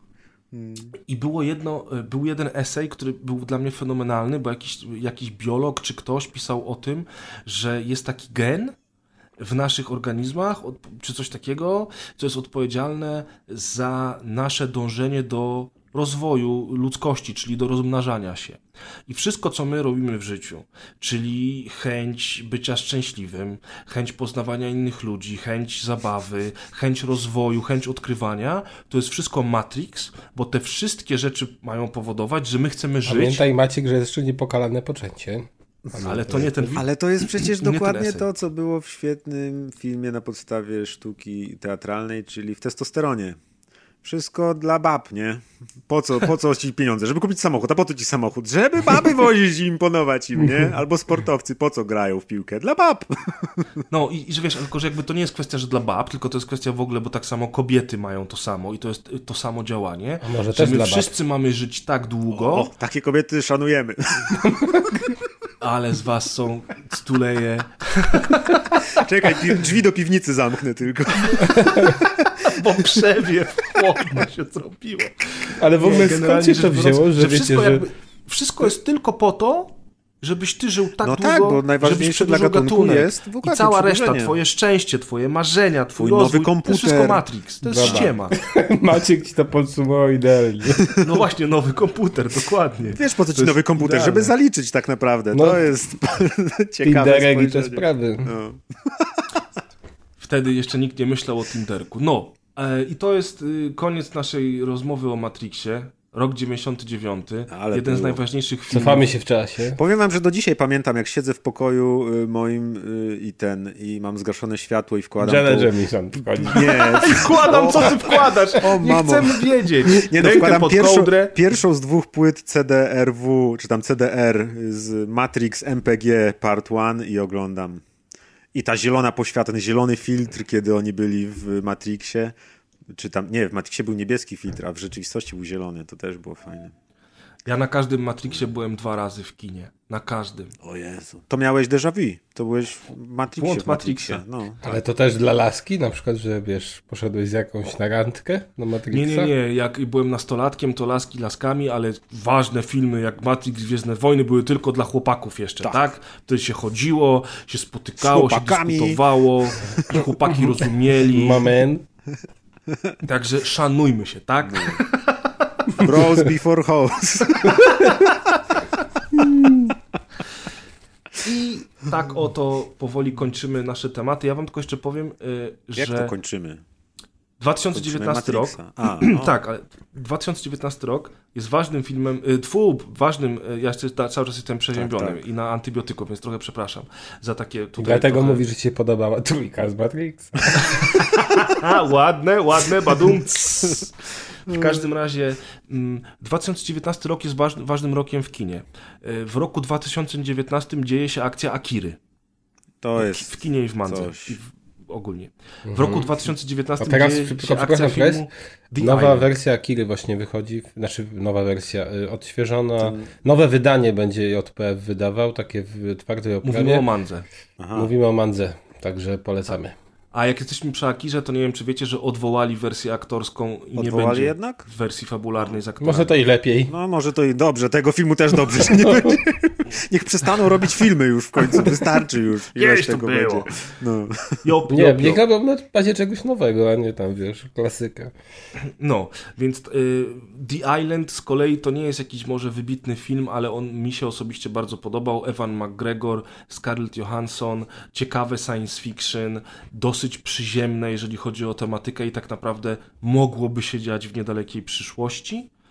Ale w roku 2019 dzieje się też mój najważniejszy film, mój ulubiony film. Reksio. Bolek i Lolek. Bro. Bro.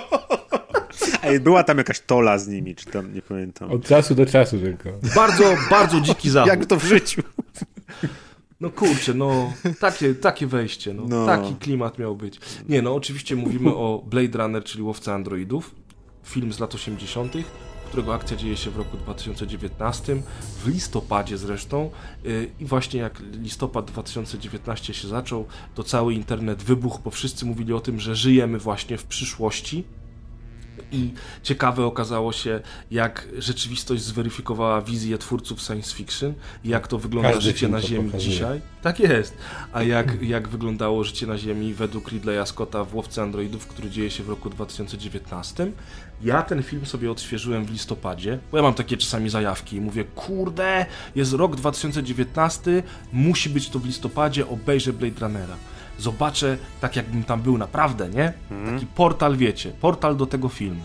I obejrzałem tą wersję 4K e, Final Cut, bo chciałem koniecznie zobaczyć film w wersji 4K i z HDR-em, dlatego żeby to właśnie tak stary film obejrzeć w nowej jakości. To też jest trochę science fiction i cyberpunka w tym wszystkim, więc taki klimacik sobie zrobiłem. Nawet sobie zamówiłem tajskie jedzenie, może nie, e, może nie takie samo jak jadł tam e, Rick Deckard w filmie, ale nawet ten makaron wcinałem pałeczkami do filmu, więc już totalny odjazd. To aż brakuje, żeby ci go dostarczył, tak jak w piątym elemencie było na tym, taki, taki na balonie latający Tak. przewoźny ten. Ale bym nie zapłacić, bo nie film. multipasa, Maciek, wiesz? No, multipass. Bym nie zapłacił, a tak wiesz, udało mi się. Multipass. W każdym razie nie będziemy się oczywiście rozwodzić na, na, na temat Blade Nie, Runnera. dawaj, mamy czas, trzy jest, godziny. jest cały odcinek specjalny o Blade Runnerze, pierwszym i drugim, który możecie przesłuchać, na którym zresztą Maciek był. Y, Także polecamy, jest u nas na stronie www.rozgrywkapodcast.pl, znajdźcie go sobie też na Spotify. Naprawdę, naprawdę dobry specjal. Chyba nasz najlepszy specjal. Ja O każdym tak uważam. mówisz. Nie, uważam, że ten, ten specjal to, to jest specjal specjali. Wszystkie są najlepsze, ale ten najlepszy. Ale ten jest najlepszy, tak. Creme de la creme.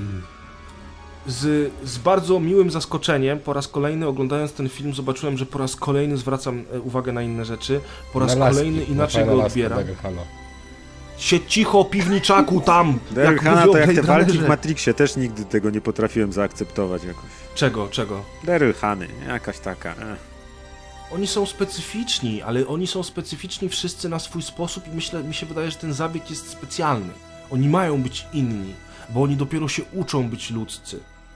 I nie mają czasu, żeby się nauczyć. No I nie to ma. jest, to jest to coś. Plus pamiętaj o tym, że ona była modelem służącym do prostytucji.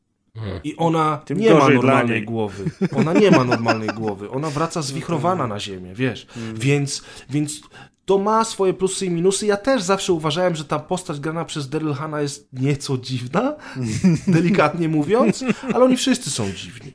Natomiast ja wam, jeżeli jeszcze ktoś nie widział Łowcy Androidów Ridleya Scotta z Harrisonem Fordem, to nie wiem, co robić ze swoim życiem i warto do tego filmu wracać. On jest fenomenalny, naprawdę. Ja cały czas się Powiedz to przymierzam mojej do... Ja też właśnie chciałem Ewelinę namówić, żeby obejrzała w listopadzie i właśnie się kapnąłem, że mi się nie udało. Cholera. No właśnie nie, zamkniemy je dwie Maciek. w pokoju i puścimy tak, zmusimy je jakoś. Koniecznie, bo to jest naprawdę dobre kino i warto ten film chociaż raz w życiu obejrzeć. Poza tym tak to- samo jak wszystkie jest- takie największe filmy y, kina, o A on- których się głośno mówi. Nawet jak wam się nie spodoba, to jednak warto sprawdzić, A o to jest co też chodzi. pi, pi, film pięknie nakręcony i nawet jeśli yy, się, nie wiem, nie chce zgłębić fabuły albo coś, to jego się wspaniale ogląda, jeśli ktoś lubi patrzeć na ładne, artystyczne rzeczy, bo jest po prostu, tak, jest sztuką wizualną czy, najczystszego sortu. Ale to też nie jest skomplikowana fabuła jak w książce, bo w książce to książka jest dosyć ciężka. Wiesz co, ja a- czytałem książkę po filmie, Film jako nie. nastolatek i Nic nie owszem, zrozumiałem. książka oczywiście mi się podobała bardziej niż film, to jest prawda, ale A nie to ja uważam, bym to jest jeden z niewielu filmów, że który odstaje od książki. bardziej. Uważam, że nie odstaje od książki prawie wcale. Ale czy ta książka była taka skomplikowana? Ona była skomplikowana. Ona widać, znaczy moim zdaniem to nie chodziło o warstwę fabularną, nie wiem, że czy w jakąś filozofię, ale chodziło o to, że oni mieli co chwilę odpały. I tam było takie połączenie między tym światem rzeczywistym, a tym światem wirtualnym, w którym oni wchodzili.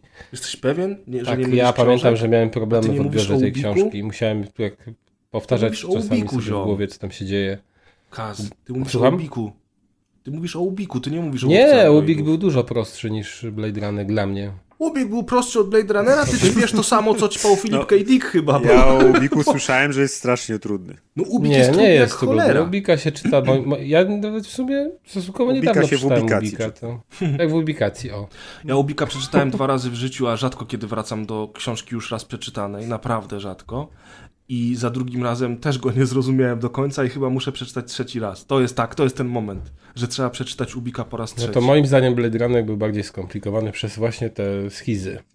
głównego bohatera przez ten świat zewnętrzny, taki, do którego oni tam dochodzili. To... Ale to właśnie, bo ja jest, jestem ignorantem, książki nie czytałem, wiem straszne, ale nie umiem czytać, więc mam wytłumaczenie. Ale Maciek, ale, ale audiobooka sobie Książka jest jakby, to, to, nie poka- to nie jest wierna, znaczy nie film nie jest wierną tego. adaptacją. To jest, jest nie, bardzo bliski, jest bardzo bliski, A, ale to jest jednak... ta sama historia, tylko troszkę inna.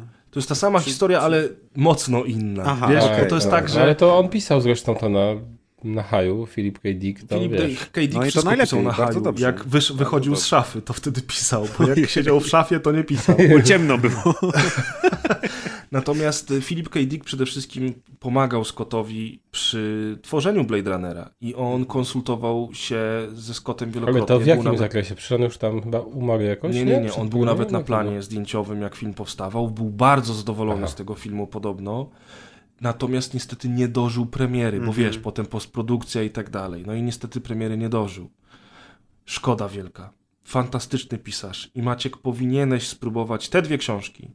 Te dwie książki, jeżeli miał, albo Jakie nawet nie, dwie? trzy. Zaszalejmy, trzy książki. Zwariowałeś? Łowca androidów, Ubik i Człowiek z Wysokiego Zamku. Mhm. Znowu Naprawdę, tak, Maciek. Tym no, bardziej, że końca, że obiecujesz do końca życia, spróbuję przeczytać.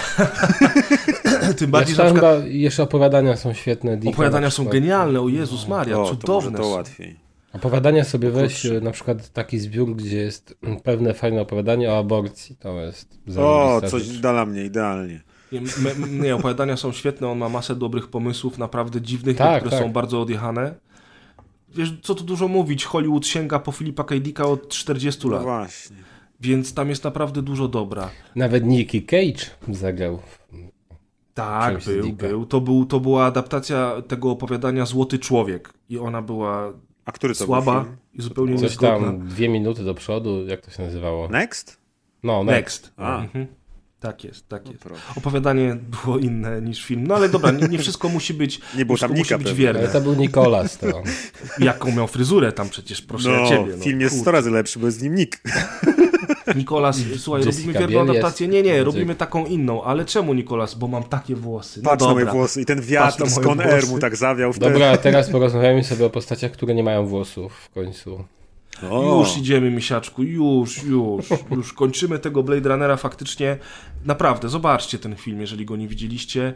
Maciek przeczyta książki, opowie no nam dokładce w 2034 roku tak. na kolejnej Może. dokładce.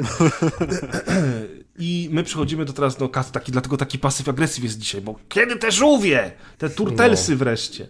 Bo one Kas są. zaproponował, żeby tematem odcinka najnowszej dokładki były The Teenage Mutant Ninja Turtles i ja powiem szczerze, że ociągałem się strasznie z obejrzeniem tego filmu aż do wczoraj. No i w końcu już nie miałem wyboru, mówię, jutro nagrywamy dokładkę, muszę film obejrzeć. Słabo, ja oglądałem trzy godziny temu. o, z rzutem na taśmę.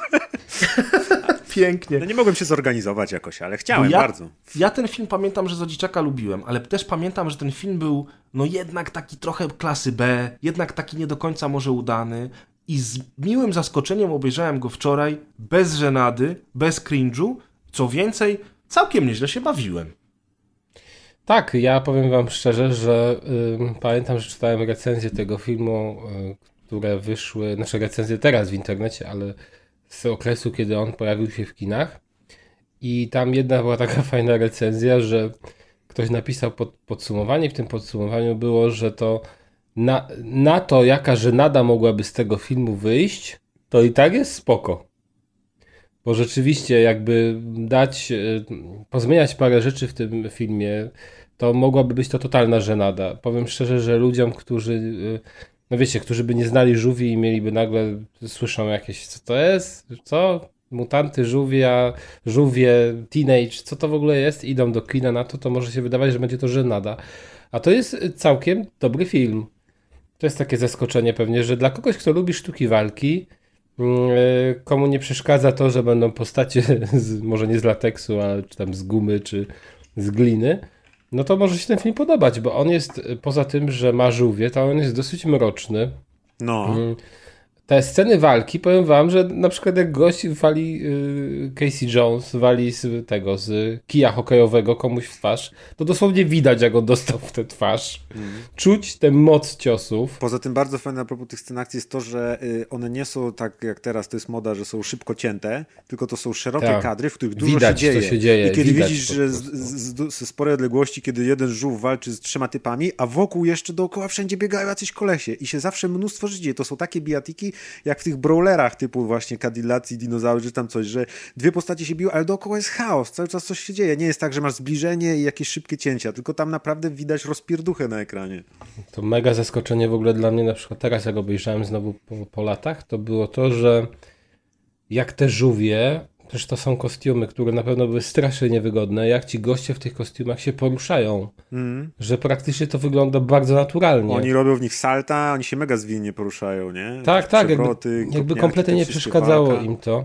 Taka mała ciekawostka może na wstępie, że każda z postaci, która grała w żółwia, e, czyli była tą, tym aktorem, który siedział w tej skorupie, zagrała tam jakieś, jakąś rolę epizodyczną. O, To ktoś tam Nie. dostarczał pizzę, to ktoś był pasażerem taksówki. o ja. Także to jest też zabawne i chyba tylko jedne, jeden z tych aktorów podkładał głos później żółwi- żółwiom. Właśnie, bo to inni się ruszali w kostiumach, a inni potem głos podkładali, nie? Tak, no ale tak, może na wstępie, nie? Film wyszedł w 99 roku. W 90. Nie, W 90, tak, oj, to już teraz pomyliło mi się. 1990. Już dużo było tego dużo 99 Tak. dzisiaj, więc się W miesza. 90 roku. E, I powstał, i to też jest ciekawe, bo nie wiem, czy wy czytaliście te komiksy Żółwi, czy oglądaliście serial. Serial pewnie tak, komiksy Serial może. Oczywiście może bajkę oglądaliśmy, figurki mieliśmy. No właśnie, ale to jest ciekawe, że ten film, ja pamiętam dokładnie, za dzieciaka go oglądałem, nie wiem dokładnie kiedy, wiem, że dosyć To jeszcze było. z- prędko. Nie wiem, czy w kinie, ale ja na pewno z wypożyczalni wideo oglądałem wszystkie trzy części. O. No właśnie, A on czy ta tak trzecia się nie działa w Japonii w ogóle? Tak, tak. Tak, tak, oni się przenosili w czasie, bo to też tak było w y, serialu. No ale o co mi chodziło, co chciałem powiedzieć, że ten film, mm, ja pamiętam na przykład jak oglądałem kreskówkę, czytałem jakieś komiksy, które wychodziły w Polsce i oglądałem też ten film. I to było zaskakujące, że film tak naprawdę jest wypadkową komiksu z y, serialem animowanym że samo pochodzenie Splintera, że wygląd postaci, zachowanie postaci to jest tak naprawdę pomieszanie trochę postaci z komiksu, z y, oryginalnych żółwi, z tym, co się dzieje w serialu, bo nie wiem, czy wszyscy są zorientowani tutaj i też nasi słuchacze, że komiks jest kompletnie inny, no, no jest inny powiedzmy niż serial animowany. E, Serial animowany był y, taki mocno slapstickowy, był śmieszny, e, te żółwie się tam wygłupiały. Y, Oczywiście był też ekscytujący i ja pamiętam, że mega go chłonąłem, ale jednak on był przeznaczony bardziej tak kategoria dzieci. Natomiast komiks jest y, inny dlatego, że na przykład żółwie nie mają tak różnych charakterów jak w serialu. Nie są też tak rozrywkowe, powiedzmy. Nie, nie wpadamy na jakieś takie głupawki. E, W ogóle noszą jedno, jeden typ koloru bandamy. Bandany, nie ma tam kolorowych żółwi, tylko jest chyba wszystkie czerwone, nie? wszyscy są czerwie, czerwoni. to dziwiło kiedyś. E, Oni są tacy bardziej brutalni w tym komiksie. Ten komiks jest zdecydowanie bardziej mroczny. Ale w ogóle Shredder jest- ginie w pierwszym, w pierwszym odcinku komiksu. Ale ten komiks to jest, to jest jakaś taka pierwsza seria, o czym ty mówisz, czy co to jest? Bo ja Aha. kojarzę, że w TM Semik coś wydawało, ja miałem ze dwa czy trzy zeszyty, jakieś takie totalnie losowe. Kolorowe miałeś na pewno. Chyba już tak, no tak. No bo właśnie to też jest ciekawe, że u nas TM Semik zaczął wydawać oryginalne żółwie. Ja nie wiedziałem, jakoś nie załapałem się na to. I chyba wydali z dwa czy trzy numery tych oryginalnych, właściwie tych amerykańskich, a później to, to zaprzestali i zaczęli wydawać jakby żółwie, y, które były już y, adaptacją y, serialu. Czyli, pa, czyli już były te kolorowe, te takie znane nam z serialu. Natomiast te, które się pojawiły, na początku były właśnie, ja kupiłem sobie po latach, jakoś chyba z 5 lat temu, kupiłem pierwszy zeszyt z TM Semik właśnie. Y, Ten pierwszy z oryginalnych żółwi, ale też zakupiłem sobie taką wersję anglojęzyczną, taki pierwszy duży tom zbiorczy. Mm, No i właśnie poznałem sobie ten, ten początek żółwi, jak on wyglądał w komiksie. I faktycznie mm, bliżej y, filmowi jest do komiksu, jeżeli chodzi o taką brutalność, o mrocz, mrok, niż serialowi. e, to jest też charakterystyczne, że w każdym jednym medium e, żółwie wyglądają inaczej. Natomiast mm, to, co też ja pamiętam z dzieciństwa, co też było dziwne dla mnie wtedy, to nie wiem, czy pamiętacie, jak figurki żółwi wyglądały, te takie no, zabawki, które kupowaliście pewnie albo widzieliście w sklepach. One by, miały kolorowe opaski, Tak. ale y, te żółwie, no ja pamiętam, że w ogóle nie wyglądały tak jak z serialu. One miały w ogóle różne kolory skorup. Każdy z nich miał taką minę groźną. No bo to też były różne serie, nie? Nawet Tak, wtedy w latach tak, ale ta- 90. O, tu mam Tak, były, były różne serie, ale taka podstawowa była taka na przykład, że nie miały tych nie, źrenic, tak? Dobrze mówię? Tak, tak, tylko białe takie białka Tak, tak, tylko białe oczy.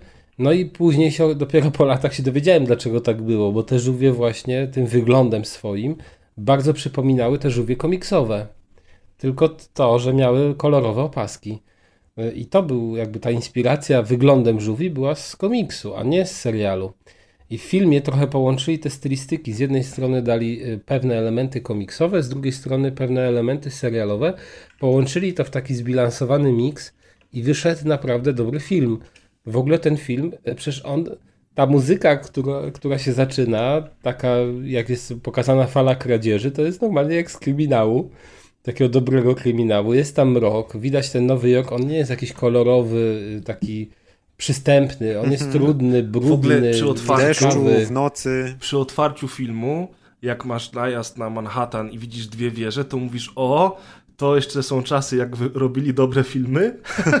I mówisz, jest ta muzyczka właśnie, pokazanie tego Nowego Jorku i takie masz, o, lata 80., 90., to jest mój Dokładnie. jam. Właśnie to jak, jest mój jam. jak wchodzi, jak, jak już jest po tej pierwszej scenie i zaczyna się ten motyw przewodni, który gra, że to nie jest motyw przewodni, ale to taka muzyczka główna i jest ten przelot po tych kanałach, to ja mówię, ta muzyka jest totalnie jeszcze z czasów Gliniarza z Beverly Hills. Ten film, mimo że jest z roku 90, to on jeszcze jest duchem kręcony w latach 80. To Tak, i to jest w ogóle ciekawe, że w ogóle ta pierwsza, ten pierwszy element muzyczny jest taki mroczny i zaraz wchodzi ten drugi, w którym się pojawiają żółwie i jest ta, ta taka skoczność właśnie jak Tak, biegniesz z taka wesołość, Ale to no. pasuje, to tak No jakoś mega. pasuje. Aha. Stylistyka tego filmu, to, że są te kanały, oni w ogóle y, większość scen kręcili w północnej Karolinie, a nie w Nowym Jorku. W Nowym Jorku tylko te charakterystyczne budynki, żeby ukazać jak to wygląda, ale te kanały to wszystko było budowane. I y, na potrzeby filmu i właśnie kręcone w innych miejscach, ale to wyszło tak fajnie, jakby jak dzisiaj mówi się, że Nowy Jork jest takim dosyć bezpiecznym miastem, że tam dawniej ta fala przestępczości już minęła i że faktycznie kiedyś było gorzej, to na tym filmie to widać, że mm, w tym mieście nie czuć, nie, możesz się nie czuć bezpiecznie. Nawet jak te żółwie wychodzą z kanału w nocy i nikogo dookoła nie ma, to ten brud się wylewa z ulicy, no, z ulic Nowego Jorku. W ogóle to, że one mieszkają w tych kanałach i te kanały też są mega mroczne. One też Takie cały snopy światła, mgła, y, Tak, wilgoć, ciemność właśnie. Także jest mega taki klimat mroczny i to bardzo mocno buduje ten film. E, Poza tym budują go też e, postaci takie jak Shredder. Na przykład jest świetna scena, kiedy jest w ogóle Shreddera chyba nie ma przez pierwsze 20 minut. Nawet Nagle- jak nie jeszcze dłużej, no. Ja w ogóle oglądałem to z lektorem, nie? I wiecie jak lektor tu- tłumaczył Shreddera? Szatkownik. Szatkownik. Było takie tłumaczenie, pamiętam. Masakra. Szatkownik, no. Mistrz Szatkownik. Mi- Mistrzu Szatkownik. Ale wiecie, i teraz jest taki fajny, ta fajna scena, kiedy on wchodzi i ma ten jakby taką, ym, Pelerynę. taką pelerynę, no, Tak. taką metalową pelerynę i masz wrażenie, że on jest olbrzymem i jest tak, i ta kamera jest tak prowadzona, że ona jest cały czas w jednym ujęciu, że ona nie jest cięta i za nim podąża aż do, aż do połowy tej maski, gdzie już widać, że on ma maskę nałożoną i zaczyna coś mówić, że to jest człowiek, nie? a nie jakaś taka postać tam nierzeczywista. W ogóle ten design tego Shreddera jest super. To jak on mówi, głos jego, no. Głos jest fajny, kapitalny. ale mi się nie podoba ten strój. Znaczy w ogóle on A, właśnie... odsłonięty wiadomo, mówisz w- strój. Tak, bo, bo wiadomo, że w w bajce on był takim y, koksem dosyć i wyglądał jak jakiś pudzian albo coś bardziej. Tutaj bez tego szeroki. płaszcza już nie wygląda. A tu tak, tu jakiś taki dosyć chuderlawy typek. I bez ten płaszcza. hełm ma trochę za duży. Ten hełm Nie, ma, no i przede hełm ma wszystkim, fajny. znaczy hełm, No nie, znaczy tą no szczenę ma trochę jest za mały do tego Ale stroju. przede wszystkim ma kolory inne. Ja jestem bardzo wrażliwy w takie takich adaptacjach na wierne odzorowanie i kiedy Shredder był czarno-fioletowy, a tutaj jest jakiś, nie wiem jaki to jest kolor, jakiś bordowy Czerwony. czy burgundowy czy No. coś, to właśnie no, to mi się nie podobało i za dziecka i teraz też, chociaż już no, przywykłem, ale No faktycznie. No, to jest dla mnie tak, minus, jeden z różnica. niewielu minusów tego filmu. Jest różnica. E, Ale też nie wiem, czy, bo może o tym nie powiedzieliśmy, e, nie, nie powiedzieliśmy, że za samą koncepcję żółwi, za same postacie, znaczy w sensie za kostiumy, które były użyte w tym filmie, Mhm. odpowiada e, firma Jima Hensona i to był chyba ostatni film, e, przy którym on sam jeszcze działał. No Później proszę. niestety umarł e, i sam twierdził, że to był najbardziej zaawansowany projekt jego Szczyt autorstwa. takiej mechatroniki, nie? Czy tam Tak, i jak to, jak to kapitalnie wygląda. To jest- Genialnie. No. Te- teraz- No, dla mnie to przesady. genialnie wygląda. To Te- Wtedy te- robiło wrażenie, ale już było czuć trochę plastikiem. A dzisiaj, jak zobaczysz na to, że widać na każdym żółwiu, że na szyi jest to połączenie, przez które wiesz, No że gdzie się kończy maska. takiego, no. A gdzie się zaczyna kołnierz? Czy to, że to ich górna warga, jak oni coś tam mówią, to tak tylko robi tak bip, bip, bip. No te ten, ten, ten lip sync to y, jest właśnie taką rzeczą, która najbardziej kłuje z jednej strony, ale z drugiej strony jakby, nie wiem, faktura skóry, że na tych ujęciach zbliżeniach No. widać, że oni nawet mają pory i że są, wiesz, po, jakieś pewnie nasmarowani jakąś takim czymś, co lekko odbija światło, więc to nie czuć, że to jest taka bardzo gumowate, tylko jakieś skórzane. Plus na przykład mega mi się podoba to, co teraz zauważyłem, będąc starszym i mądrzejszym, na to zwracam uwagę na inne rzeczy w filmach, że właśnie dzięki temu, że y, jest mnóstwo scen w ciemności kręconej, światło jest dosyć mocne, z któregoś kierunku są kontrastowe cienie, to świetnie wypadają oczy, ponieważ oczy są i tak już całkiem nieźle zrobione, ale w bardzo wielu scenach te ich opaski, które mają, rzucają cień na gałkę oczną i te oczy nie są do końca widoczne. I dzięki temu, że nie widzimy, y, wiesz, w, w, w pe- pełnym blasku słońca tych sztucznych gałek ocznych, tylko one często gdzieś tam majaczą z cienia, to ten wzrok żółwi, tak jak usta są ok, widać, że ten lip sync jest taki średni, to ten ich wzrok jest dla mnie mega żywy i nawet teraz mam wrażenie, że po prostu to są, wiesz, prawie, że prawdziwe oczy. I to mi No, bardzo to urealnia te postacie. One dla mnie od razu żyją wtedy, kiedy, kiedy mają ten wzrok, kiedy marszczą te brwi i właśnie dzięki temu sprytnemu światłocieniowi te wszystkie niedoskonałości są schowane i normalnie one wyglądają jak żywe. Ja pamiętam też, że, znaczy wydawało mi się, jak teraz podchodziłem do tego filmu, że będzie to widoczne, że na przykład te żółwie to są takie, wiesz, wiecie, ma, małe istotki, nie? Że w porównaniu do innych postaci w tym filmie oni będą dosyć niscy. A tu się okazało, że oni faktycznie, te, te stroje były na takich y, dorosłych aktorów i y, oni są naprawdę do tych, w stosunku do innych postaci, bardzo zbliżo, zbliżone mają sylwetki. I to, to było mega fajne też, że oni byli tacy. Dla mnie on, wyglądali bardzo rzeczywiście. Jak widzę filmy CGI dzisiaj, no to ja 100 razy bardziej wolę ten koncept żółwi, mimo że faktycznie no, ma, macie rację z tym, że mimika twarzy w, trakcie mówienia jest, no, jakby nie odpowiada rzeczywistości, ale to już chyba nie Ale można tego takie, lepiej no, zrobić. No, no, jak na mechatronikę czy tam to, to, to rewelacyjnie jest zrobione. Sceny walki są w ogóle w tym filmie moim zdaniem udane. E, Też bywa taka głupota żółwi wychodzi, tam są takie motywy, takie te comic reliefy, nie? Na przykład, do, ale akurat takie, które mi się podobały, że nie wiem, że Raf jest na, na dachu, na, na szczycie tam dachu, napierdziela się z innymi ninjami i nagle tam na dole komentują, że no, długo Rafa nie ma, nie? Nie, Tak. spokojnie, spokojnie, tak już ma, nie? Tam za sekundę się pojawi czy coś, nie? Ich luz. Pęka Znaczy, szyba bo i faktycznie żarty, które się pojawiają w tym filmie, może nie są jakieś super udane, ale po 30 latach od premiery one nie są żenujące. Dokładnie. Ani nie są słabe. No. Tylko są po prostu ok. Niektóre bardziej, inne mniej, ale są ok. I w ogóle ten film nie jest żenujący. Mhm. On jest ok. Obejrzałem, było spoko, nie było wybitnie, ale naprawdę nie ma się czego wstydzić. I wydaje mi się, że taki film za takie pieniądze po 30 latach to naprawdę dobrze się broni. No wydaje mi się, że No. tu y, jakby wyszła umiejętność właśnie mieszania humoru i powagi. Że ten humor nie jest właśnie żenujący, a są też takie poważniejsze y, momenty w tym, w tym filmie, jak są na przykład ujęcia, kiedy oni medytują y, kontemplują, kiedy tam na przykład już są pozbawieni Splintera, bo coś tam się z nim stało i oni są sami i tak widać, że są zasmuceni. Nawet były takie jakieś za, trochę za serce chwytające momenty, kiedy widać było tą taką Splintera, miłość ojcowską do nich, kiedy on Tak, opowiada o tym, że jest ojcem dla swoich dzieci. Tak, i te, te rozmowy były mega takie dojrzałe. Y, Aż się dziwię właśnie, jak to musiałem odbierać jako dziecko, bo teraz właśnie tak spodziewałem się, że a, pewnie będzie właśnie jakaś żenada i coś tam ten, a oglądałem tu i takie jakieś bardzo fajne są nakręcone sceny retrospekcji. To jest takie teatralne zagranie, kiedy jakaś postać zaczyna coś wspominać z przeszłości. I się robi ciemno, To, nie? tak, to, to tło za nim jest wyciemniane, że światło jest tylko na tą postać, ona nagle jest na takim ciemnym tle i się rozmywa. Ja pamiętam, I- że te retrospekcje, jak byłem dzieciakiem, to trochę mnie przerażały. No Ja bo to też właśnie tak nagle w, w Ale ciemność. tam no też tak. jest, że jakby oni nawet giną, nie? Że tam jeden drugiego zabija i tam tej mm, żonę, Tak. tę ukochaną. No, no, to- No tak, ale to no, jest no. tylko ta jedna retrospekcja taka, Tak, gdzie rzeczywiście ale- ktoś umiera. Nie? Ale są właśnie bardzo takie ujęcia troszkę straszne. Jest y, jedno, zrobiło na mnie wrażenie ujęcie, jak tam Rafael wraca w pewnym momencie do, do tej kryjówki ich i gada ze Splinterem i to jest w nocy, w totalnej ciemności i kamera jest bardzo blisko ich twarzy. I nawet takim jednym ujęciem przelatuje dosłownie prawie, że muska tą głowę gumową tego żółwia i to jest właśnie takie ujęcie niesamowicie klimatyczne, bardzo mroczne, kiedy oni tam rozmawiają takimi spokojnymi głosami tylko przy świetle świecy i to aż normalnie takie ciary wrzuca. I jest jedno świetne ujęcie, kiedy y, Splinter jest porwany, żółwie wracają do tego y, swojego tego, tego, tego domu w kanałach. Y, Widzą, że tego Splintera nie ma i kamera robi takie kółko wokół Rafaela, który zaczyna nagle krzyczeć. Tak, I to, to też i było jest taki kontrast mroczny tam w tej scenie, że gdyby to był film o potworach, to by było po prostu straszne. Niesamowite to też, że ta scena. jeżeli mi się to nie wyryło w pamięć i nie śniło po nocach, to jestem zdziwiony, Ja bo normalnie pamiętałem to jestem akurat pod właśnie, wrażeniem, te dwie że to sceny. było.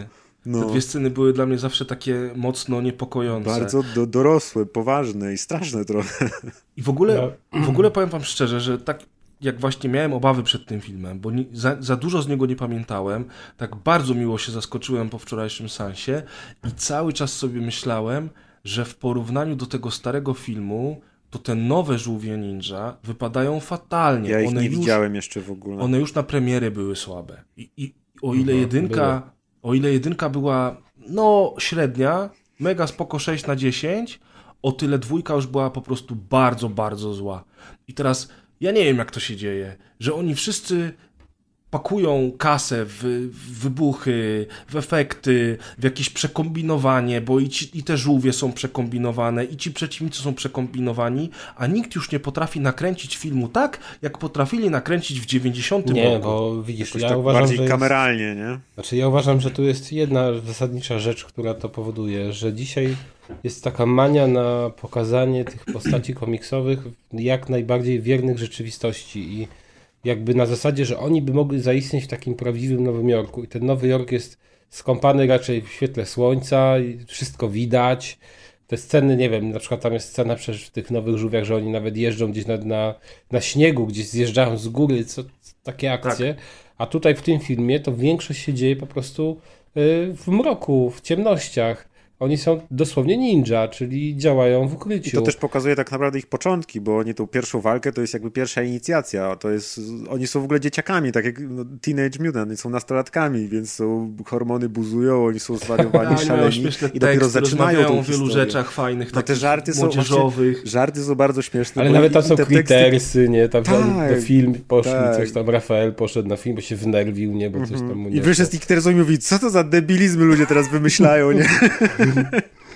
Ale No, są takie żarty właśnie śmieszne, gdzie oni, y, jest ta faza, my też tak za dzieciaka mieliśmy, pamiętam, po tym filmie to w, w tym, w podstawówce Przedszkolu. wymyślaliśmy te, y, wymyślaliśmy różne teksty, bo oni tam i to kałabanga i tam jakieś żarty a propos skorup, że tam słowotwórstwo i tak dalej uprawiają. Pamiętam, że bardzo mnie rozśmieszyła na przykład scena, kiedy y, w ogóle taka niewymuszona, kiedy jest jakaś tam zmiana ujęcia, jest pokazany Casey Jones, który kroi marchewkę mieczem Leonarda. Tak, tak, I to jest tak. tak totalnie właśnie na luzacko z dupy pokazane, nie- a po prostu no tak mnie to teraz rozśmieszyło, że on siedzi i tym wielką kataną kroi marchewkę. W ogóle Casey Jones jest świetną postacią. Elias Kotas, który go gra, Mhm. y, kojarzy mi się zawsze z takimi bardziej poważnymi rolami. On nie jest bardzo znanym aktorem, ale, Ale charakterystyczny wystąpił- jest bardzo. Tak, on jest Jak- charakterystyczny. Możecie z nazwiska nie kojarzyć, głos. ale z twarzy na pewno go skojarzycie. On wystąpił w wielu dobrych, znanych filmach, Mhm. zazwyczaj w rolach drugo- i trzecioplanowych.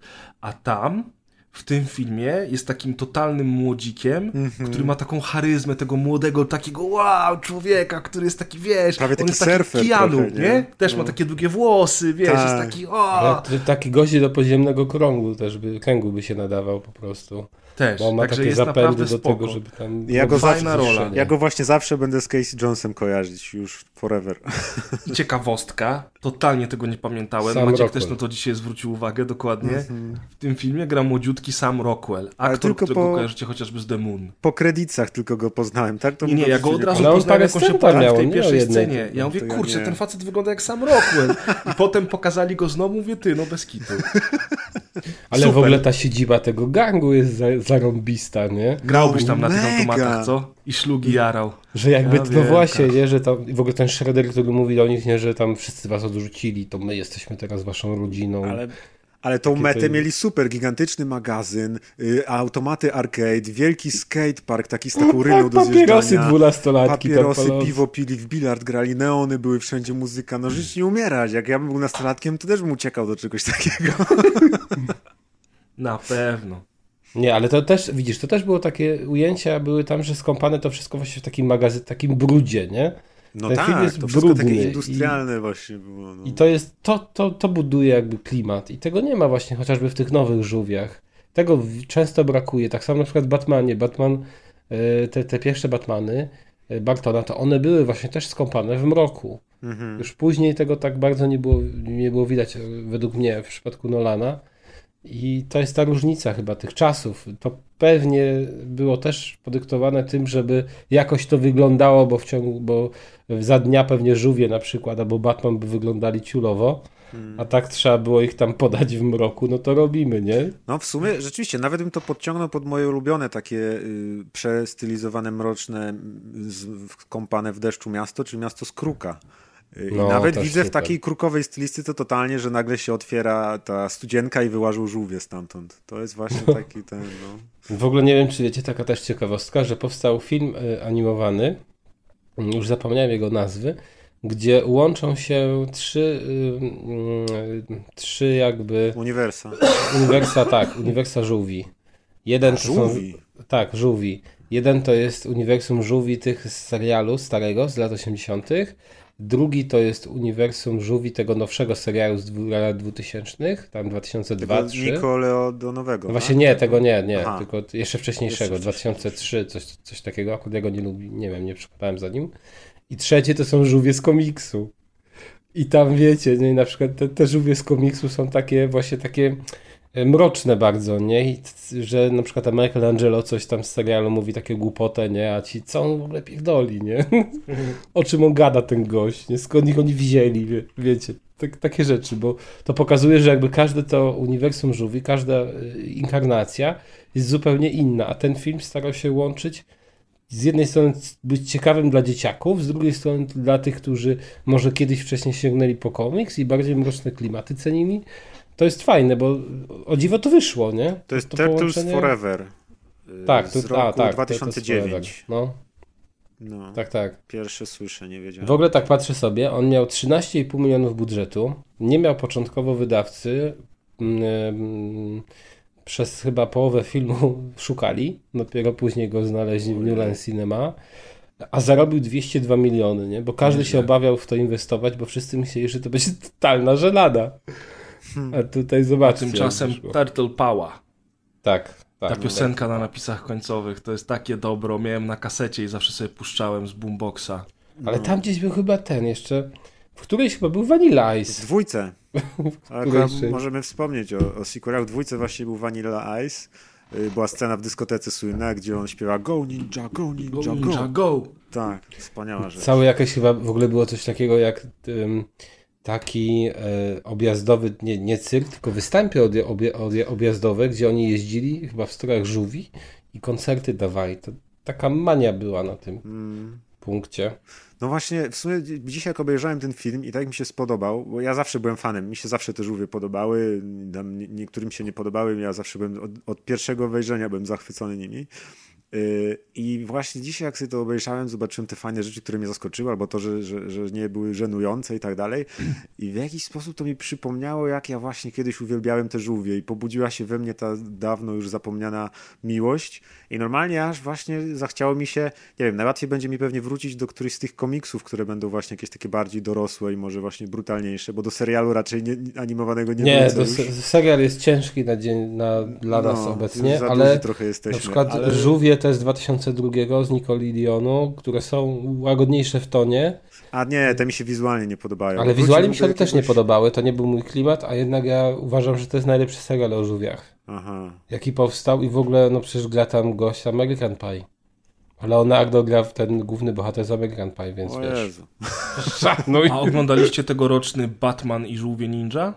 Nie. Tylko mi mignęło, że coś takiego istnieje, ale nawet To nie może być ciekawe.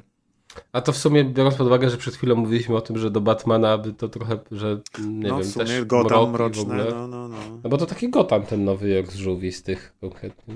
Z Trochę. tych filmowych na pewno. Z tych filmowych na pewno, to się zgadza. To wie. W każdym razie polecamy. Jest tam dużo pizzy, dużo fajnego, e, fajnej walki, dużo humoru też. W ogóle, o, ta muzyka, to też zapomniałem o tym powiedzieć, ale przez y, wiele lat po premierze filmu nie był dostępny soundtrack oficjalny, y, tak zwany score, czyli ta muzyka, która była w filmie. Orkiestrowa taka bardziej. Taka nie, orkiestrowa, że tak, piosenki, tak. no. Właśnie nie wiem dlaczego Amerykanie nie mają jakiejś osobnej, czy Anglicy też nazwy na to, Mhm. tylko mają soundtrack, soundtrack i był taki soundtrack, ale on tam miał chyba niektóre piosenki z filmu, niektóre z czegoś innego, jakby inspirowane filmem to była taka... Mm, a z 4 lata temu wydano y, w takiej limitowanej wersji ten właśnie score, oryginalny, oryginalną ścieżkę z filmu na winylach i na CD w takim no właśnie fajnym op- opakowaniu, w limitowanym nakładzie.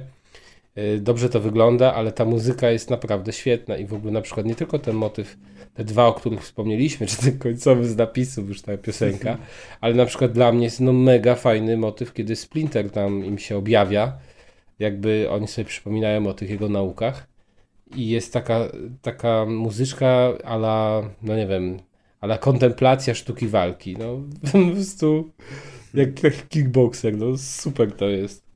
Także polecamy również ścieżkę dźwiękową. No, żółwie Ja na koniec super. mam dla Was dwie dobre wiadomości. Pierwsza dobra wiadomość jest dla Was wszystkich i jest taka, że a propos łowcy androidów, 23 grudnia, czyli pewnie jak tego słuchacie, albo już nawet dzień później, więc możecie się spóźnić, ale też 30 grudnia w multikinach w całej Polsce będzie pokaz specjalny łowcy androidów, ostateczna wersja reżyserska. To jest mega okazja, żeby zobaczyć ten film. Oko mam na Divixie. Okej. Taka zachęta z mojej strony. A druga bardziej ciekawostka niż dobra wiadomość dla wszystkich, bo to jest raczej dobra wiadomość tylko dla mnie. W trakcie, jak opowiadaliśmy o The Phantom. Menace, napisał do mnie Mrówek, którego serdecznie pozdrawiamy, Pozdrawiam. Zgierzanin nasz. że chce mi wysłać na święta, żebym sobie pograł oryginalne Star Wars The Phantom Menace na PlayStation. O, ale to było to ja takie, tej- że takie y, trochę izometryczny rzut. Trochę izometryczny, takiego Z góry, no, no. trochę z góry. I ono było takie okej. Było No. okej, naprawdę. No. A ponieważ na PlayStation 2 chodzą gry z jedynki, to, a ja szukałem tej gry od dawna i jej nie można dostać na PC nigdzie, No dobra, to Mrówek mi zrobił mega niespodziankę na święta. Spadaj mrówek. No, a nam to co? A to co właśnie? No. To No, była to- kolejna dokładka rozgrywki. Byli na niej Maciek Ciepliński, czyli Razer, Kałabanga. Kaz Kałabanga. oraz Grzegorz Wojewoda, czyli Pres Perez. Kałabanga, kochani, wesołych świąt i do następnego. Smacznego karpia. Mokrego dyngusa. Bye bye.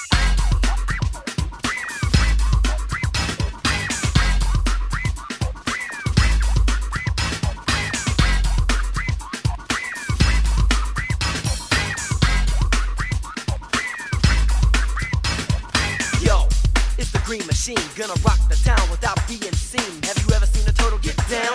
Slamming and jamming to the new swing sound. Yeah, everybody let's move. Vanilla is filled with the new jack groove, gonna rock and roll the place with the power of the Ninja Turtle